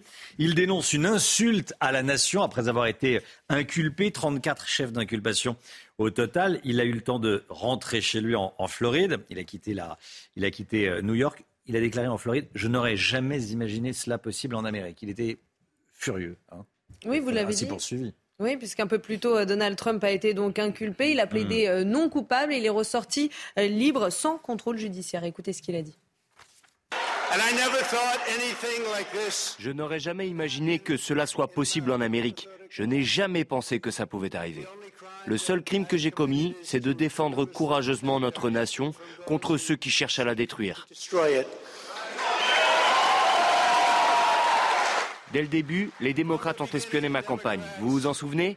Ils m'ont attaqué avec des enquêtes frauduleuses. Allez, retour en France. La situation dans les stations-service en France, il y a du mieux. Vous étiez peut-être avec nous à 7h30. On est en direct avec Francis Pousse, qui est le, président national des, stations-service Mobiliance. Il était sur notre antenne. Selon lui, la situation s'améliore, même s'il y a des difficultés dans 40% des stations-service en, en Ile-de-France et moins de 10% au niveau national. La tendance est à l'amélioration. Ceci dit, ce sont des informations qu'on prend euh, jour par jour, puisque tout un tas d'événements peut à nouveau gripper la machine. Néanmoins, l'ensemble de la logistique pétrolière est, au travail pour livrer au plus vite les stations, de façon à éviter d'avoir, entre autres, en région parisienne, trop de stations euh, sans carburant, ce qui reporte la consommation sur les stations avec carburant et qui est encore plus dur à réamorcer la, machine. Mais on a quand même gagné plusieurs points depuis le début de semaine, donc c'est plutôt encourageant. L'individu qui a sciemment renversé un pompier à Bordeaux le week-end dernier a été condamné hier par la justice. Vous, par la justice, vous savez, on vous en parlait euh, lundi matin, on vous montrait les images. Aziz B a été reconnu coupable de violences aggravées par l'usage d'une arme, la voiture en l'occurrence, cette voiture qui ne lui appartenait pas. C'est avéré qu'il s'était fait prêter cette voiture. On sait de lui qu'il est, que c'est un quadragénaire, qu'il vit du RSA et qu'il a euh, fait l'objet de trois condamnations financières en Belgique. Il est copé donc d'un an de prison. La première moitié sous bracelet électronique, l'autre sous forme de sursis euh, probatoire. Le commandant Mathieu Jomain, euh, chef du service de communication euh, SDIS 33, a été notre invité ce matin. Il explique qu'il n'y a pas de rancœur de la part des pompiers vis-à-vis d'Aziz B. Écoutez. Il s'est excusé, effectivement. il faut savoir que nous ne sommes, pas, sommes pas dans une démarche vindicative. Hein. Il y a eu des faits condamnables. Euh, la justice, comme je vous le disais, s'est exécutée dans des délais euh, très brefs et euh, nous retenons essentiellement cela. Il nous appartient aussi de notre côté bah, de tirer les enseignements de, cet événement pour éviter la survenue de ce type de suraccident pour les interventions à venir. La réforme des retraites, la gauche veut la supprimer et veut redonner la parole aux Français, veut en clair euh, qu'il y ait un référendum. Donc elle a lancé la procédure pour qu'il y ait un référendum d'initiative partagée. Des parlementaires de gauche ont soumis la demande au Conseil constitutionnel. Réponse le 14 avril prochain. Et en attendant, comme tous les matins, on vous consulte, on vous donne la parole dans la matinale et ce matin, on vous pose cette question. Est-ce que selon vous, le référendum d'initiative partagée est une bonne solution? Écoutez vos réponses, c'est votre avis. Bien sûr c'est une bonne idée si, ça peut faire avancer les choses et éviter la casse parce que là, sans vous mentir, les Français ils sont à bout de souffle. On vote, ça sert à quoi de voter dans ces cas-là? À quoi sert l'Assemblée nationale S'il faut faire un référendum après? C'est une possibilité pour les gens de s'exprimer, voilà, donc d'exprimer leur avis. On vote euh, tous les cinq ans pour un gouvernement, donc euh, il n'y a aucune raison de le remettre en cause. On n'a qu'à changer la prochaine fois son vote et puis voilà. C'est vrai que l'inflation, l'abstention est de, enfin l'inflation aussi, mais l'abstention est de plus en plus forte. Les gens se déplacent de moins en moins pour aller voter, et là, on veut un, référendum, hein, Lomic. C'est ce qu'on se disait en écoutant. Euh, oui, c'est un peu le paradoxe, euh, alors qu'il y a voilà, il y a une façon de, donner son avis, c'est d'aller voter tout simplement euh, quand il y a des élections et pas de réclamer systématiquement de pouvoir se prononcer sur chaque sujet. Et oui, et puis après, il y a des hommes politiques et des femmes politiques qui, qui s'occupent des problèmes pour nous. Hein Normalement. Normalement. Oui, Florian. La chose qui avait été proposée presque par le président de la République durant sa campagne, c'était la réforme des retraites. Donc il y en a presque eu un de référendum pour ou contre. Euh, c'est ce que dit le gouvernement, voilà, et c'est ce que dit Emmanuel Macron. Effectivement, il avait dit, euh, il avait dit qu'il mettrait la, retraite à 65 ans. Ça, effectivement, on on peut pas lui retirer ça. Emmanuel Macron qui a décollé euh, donc direction Pékin. Il est attendu à Pékin. Il doit y rester trois jours en Chine. Objectif redynamiser les relations franco-chinoises et établir un dialogue sur l'Ukraine avec son homologue Xi Jinping, le chef de l'État qui ne s'y rend pas seul en Chine. Les informations de notre correspondant à Pékin, Sébastien Lebelzi. Oui, 53 grands patrons français font partie de la délégation qui accompagne Emmanuel Macron en Chine cette semaine. De gros contrats doivent être signés ici euh, dès jeudi dans l'énergie, l'aéronautique et le développement durable. La Chine qui déroule le tapis rouge à Emmanuel Macron, moins pour parler avec lui de l'Ukraine. Xi Jinping n'entend pas revoir son soutien à Vladimir Poutine que pour relancer en fait les relations économiques et commerciales avec la France après trois années de pandémie et de fermeture des frontières chinoises. Alors que les tensions euh, s'accumule avec les États-Unis. La Chine espère en fait renforcer ses relations avec la France et au-delà avec l'Union européenne, qui reste son premier partenaire commercial. Euh, mais pour Paris, l'enjeu sera surtout de desserrer un déficit commercial devenu abyssal. Le nouveau record français établi à 55 milliards d'euros pour 2022, un déficit qui illustre bien en fait euh, le manque de réciprocité hein, dans l'accès au marché chinois. Sur ce dossier, en tout cas, Emmanuel Macron espère bien obtenir des concessions de Pékin. Retour en France, six personnes sont placées en garde à vue dans l'enquête sur l'agression d'un militant RN à Bordeaux. Les faits remontent à début juillet. Pierre Le Camus, alors candidat RN aux législatives, et son frère étaient installés à la terrasse d'un café quand ils ont été, avec d'autres amis d'ailleurs, pris pour cible par un groupe de plusieurs dizaines d'individus. Oui, ils ont été euh, roués de coups, littéralement, provoquant euh, quatre jours d'ITT euh, pour l'un et dix pour l'autre. Retour sur cette affaire avec Jeanne Cancard. Les faits se sont déroulés en juillet dernier sur la terrasse de ce café à Bordeaux.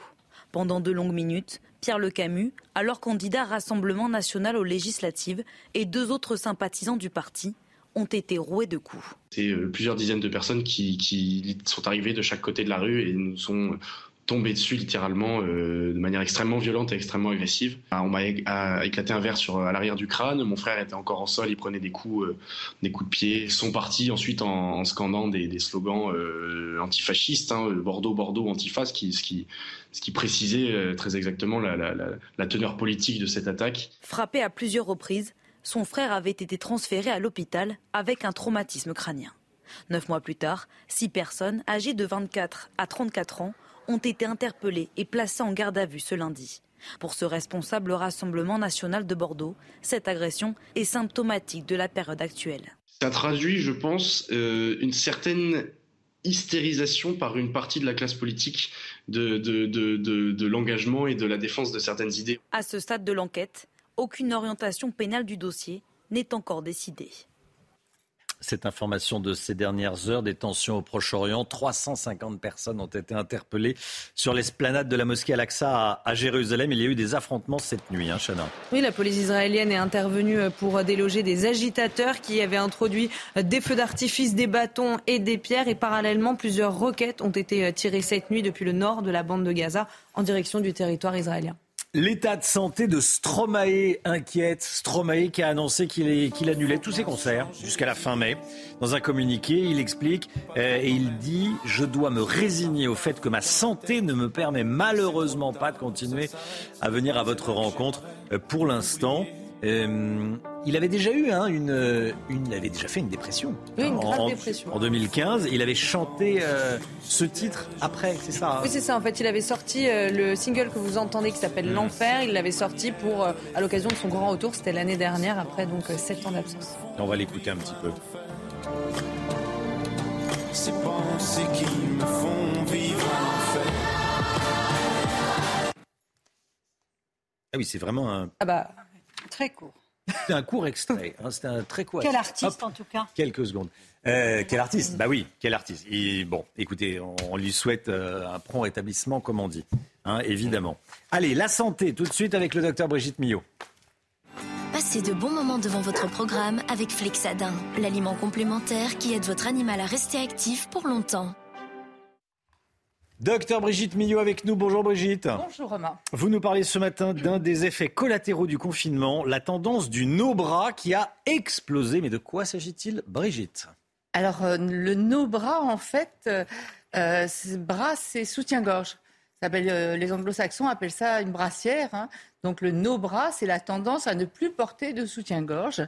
Et effectivement, donc ça a toujours existé. Après 68, les femmes voulaient se débarrasser, c'est symbole de liberté, etc. C'est même euh, politique. c'était symbole de contrainte, donc voulaient s'en débarrasser. Hmm. Euh, et puis là, après le confinement, il y a quand même un sondage qui a montré qu'on était passé de 4% des femmes qui ne portaient pas, des jeunes femmes, hein, moins de 25 ans, 4% avant le confinement, ne portaient pas de soutien-gorge. Et on est passé à pratiquement 20% après le confinement. Donc ça a été vraiment multiplié par 5. Et pour toutes les femmes confondues, on est passé de 3% avant le confinement à 7%. Ça a quand même un peu plus doublé euh, chez toutes les femmes. Donc c'est vraiment une tendance qui a explosé euh, après ce confinement. Et c'est assez général. Hein. Euh, un peu moins dans les pays comme l'Italie, l'Espagne, etc. Hmm. Mais sinon, c'est assez général. Alors, on va revenir à l'anatomie du sein, puisqu'on on fait une chronique santé quand même. Hein. Donc l'idée, c'est quand même de savoir. Pas vêtements, c'est pas mode. on va revenir à l'anatomie du sein pour voir ce qui hmm. se passe dans un sein. Alors, je sais que ce n'est pas très glamour, mais le sein, c'est essentiellement de la graisse. Euh, tout ce que vous voyez en jaune, ce sont des lobules graisseux. Le sein n'est pas un muscle, c'est de la graisse. Euh, il y a de la graisse et il y a des lobules, c'est aussi une glande. Ce que vous voyez là, un petit peu comme les feuilles, ce sont des lobules qui, sont, euh, qui vont fabriquer du lait au moment de la grossesse. Ce lait va être apporté par les canaux galactophores euh, pour être expulsé au niveau du téton. Après, les seuls endroits où on a un tout petit peu de fibres, musculaires, c'est donc euh, téton, mamelon, aréole, euh, et qui peuvent d'ailleurs être en érection au moment du froid, au moment d'une excitation, etc. Hmm. C'est les seuls endroits où il y a du muscle, sinon il n'y en a pas. D'accord. Alors voilà, c'est de la graisse. C'est posé sur un muscle, en revanche, mais surtout, ce qui est très important et ce qui nous intéresse aujourd'hui, c'est, vous voyez ce qu'on a mis en vert là. Ce sont des ligaments de Cooper. Ces ligaments de Cooper, ils vont du muscle pectoral sur lequel le sein est apposé, ils vont du muscle pectoral vers la peau. Et donc, ce sont eux qui soutiennent le sein. Et l'idée, c'est de se dire, mais finalement, quand on les soutient, c'est le cas de le dire, ils ne travaillent pas assez, ils ne sont pas assez stimulés. Et donc, il y a eu toute une étude de fait sur de nombreuses femmes où on a comparé justement les femmes qui portaient un soutien-gorge avec des femmes qui n'en portaient pas. Et on s'est aperçu que le fait de ne pas porter de soutien-gorge stimulait ces ligaments de Cooper et faisait remonter les seins de 7 mm. Hein. Enfin, je veux dire, c'était pas rien. C'est par rapport à leur, euh, leur endroit euh, au départ hmm. sans soutien-gorge ou alors par rapport aux autres femmes qui étaient comparées avec soutien-gorge, on avait vraiment une remontée, une diminution de l'affaissement du sein, on va dire comme ça. Ce qui paraît quand même assez logique. Pour celles qui en portaient, hein celles qui ne portaient pas de soutien-gorge, celles qui portaient pas. Ah d'accord, parce que ça, ça, stimule le, ligament. D'accord. Le mouvement, etc. stimule. Et hmm. C'est peut-être pas tout à fait comparable. l'exercice. Mais c'est vrai que quand vous portez par exemple une ceinture lombaire, si vous la portez trop longtemps, euh, finalement après ça va s'affaisser, ça va, euh, on va moins bien tenir. Hein. Et donc l'idée c'est de partir de ce principe de la stimulation des fameux ligaments de Cooper pour euh, aider à la remontée des seins. Donc il y a une explication aussi hmm. médicale, si vous voulez, physiologique, euh, sur ce, le fait de ne pas porter euh, ce, de soutien-gorge. Après, n'oublions pas que le meilleur des soutiens-gorge de la peau, du sein, c'est la peau. C'est la peau qui va tenir tout ça. Donc là, je vous ai mis quelques facteurs qui, eux, agissent sur l'affaissement des seins. On appelle ça la ptose des seins. Il y a évidemment l'âge. Bah, euh, tout vieillit, hein. hmm. ça on le sait. Donc la peau, les ligaments, tout va vieillir. Donc avec l'âge, les seins auront une tendance inexorable à tomber. Euh, il y a la génétique. Si votre maman avait des seins absolument magnifiques, vous avez plus de chances d'avoir des seins absolument magnifiques. Et inversement. Euh, il y a le surpoids. Quand vous avez une poitrine comme ça, vous comprenez bien que la pesanteur, hein, ça existe à un moment. Voilà. Et plus que le surpoids, il y a ce qu'on appelle les phénomènes yo-yo. Vous grossissez, vous maigrissez, vous grossissez, vous maigrissez. C'est pas bon, ça. C'est jamais bon pour la peau, de toute façon, pour les vergetures, pour tout. C'est jamais bon. Après, il y a le nombre de grossesses, puisque pendant les grossesses, évidemment, pendant, pour préparer euh, l'allaitement, les seins aussi grossissent, les canaux, euh, les glandes euh, grossissent. Et il y a quelque chose qu'on ne savait pas trop, mais c'est que le tabac, et je pense que ça devrait être un argument utilisé pour lutter contre le tabac, le tabac entraîne une chute des seins plus importante que chez les non-fumeuses. Parce qu'en fait, le tabac va agir sur les fibres d'élastine et de collagène. Et comme je vous le disais, le meilleur des soutiens-gorge du sein, c'est la peau. Donc en agissant sur les fibres qui soutiennent la peau, en les cassant, le tabac, du coup, va permettre de produire l'affaissement. Et il y a aussi le manque d'oxygène, puisque vous savez, quand vous fumez, ça resserre les vaisseaux, il y a moins d'oxygène qui arrive, donc la peau est moins irriguée. Donc voilà. Et puis il y a évidemment ce qui abîme la peau aussi, le soleil. Donc voilà les principaux facteurs. Euh, j'en profite juste pour dire euh, Rien à voir avec le cancer du sein. Certains ont dit que le soutien-gorge pouvait donner cancer ou pas cancer. Ah oui, le fait ou pas, rien à voir avec ça. Il y a quelques petites choses aussi. Vous savez, mhm. les soutiens-gorge, on a eu beaucoup ce qu'on appelle les push-up. Enfin, vous savez peut-être pas, mais les push-up, des trucs qui rapprochent pas un spécialiste reconnu, mais, euh... mais je vous crois. et qui remontent. Et là, c'est très embêtant. Notamment, ça provoque des mhm. rides entre les seins, puisque ça rapproche les seins et ça les remonte. C'est pas très bon. Des bretelles trop fines, trop serrées, c'est pas très bon non plus pour la circulation lymphatique. Après, attention, quand vous avez des gros seins, euh, quand vous, il y a trois jours, c'est le marathon. On court pas un marathon sans soutien-gorge non plus, hein, mm. parce que c'est pas très confortable non plus. Euh, donc voilà. Mais en tout cas, voilà les explications que l'on pouvait donner pour cette tendance aux nos bras. Merci, docteur Millot. Vous avez passé un bon moment devant votre programme avec Flixadin, l'aliment complémentaire qui aide votre animal à rester actif pour longtemps.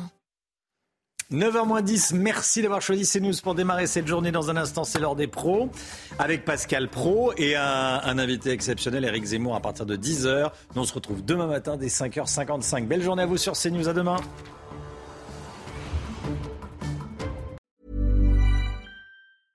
Imagine the softest sheets you've ever felt. Now imagine them getting even softer over time. That's what you'll feel with Bowl and Branch's organic cotton sheets. In a recent customer survey, 96% replied that Bowl and Branch sheets get softer with every wash. Start getting your best night's sleep in these sheets that get softer and softer for years to come. Try their sheets with a 30-night guarantee. Plus, get 15% off your first order at bowlandbranch.com. Code BUTTERY. Exclusions apply. See site for details.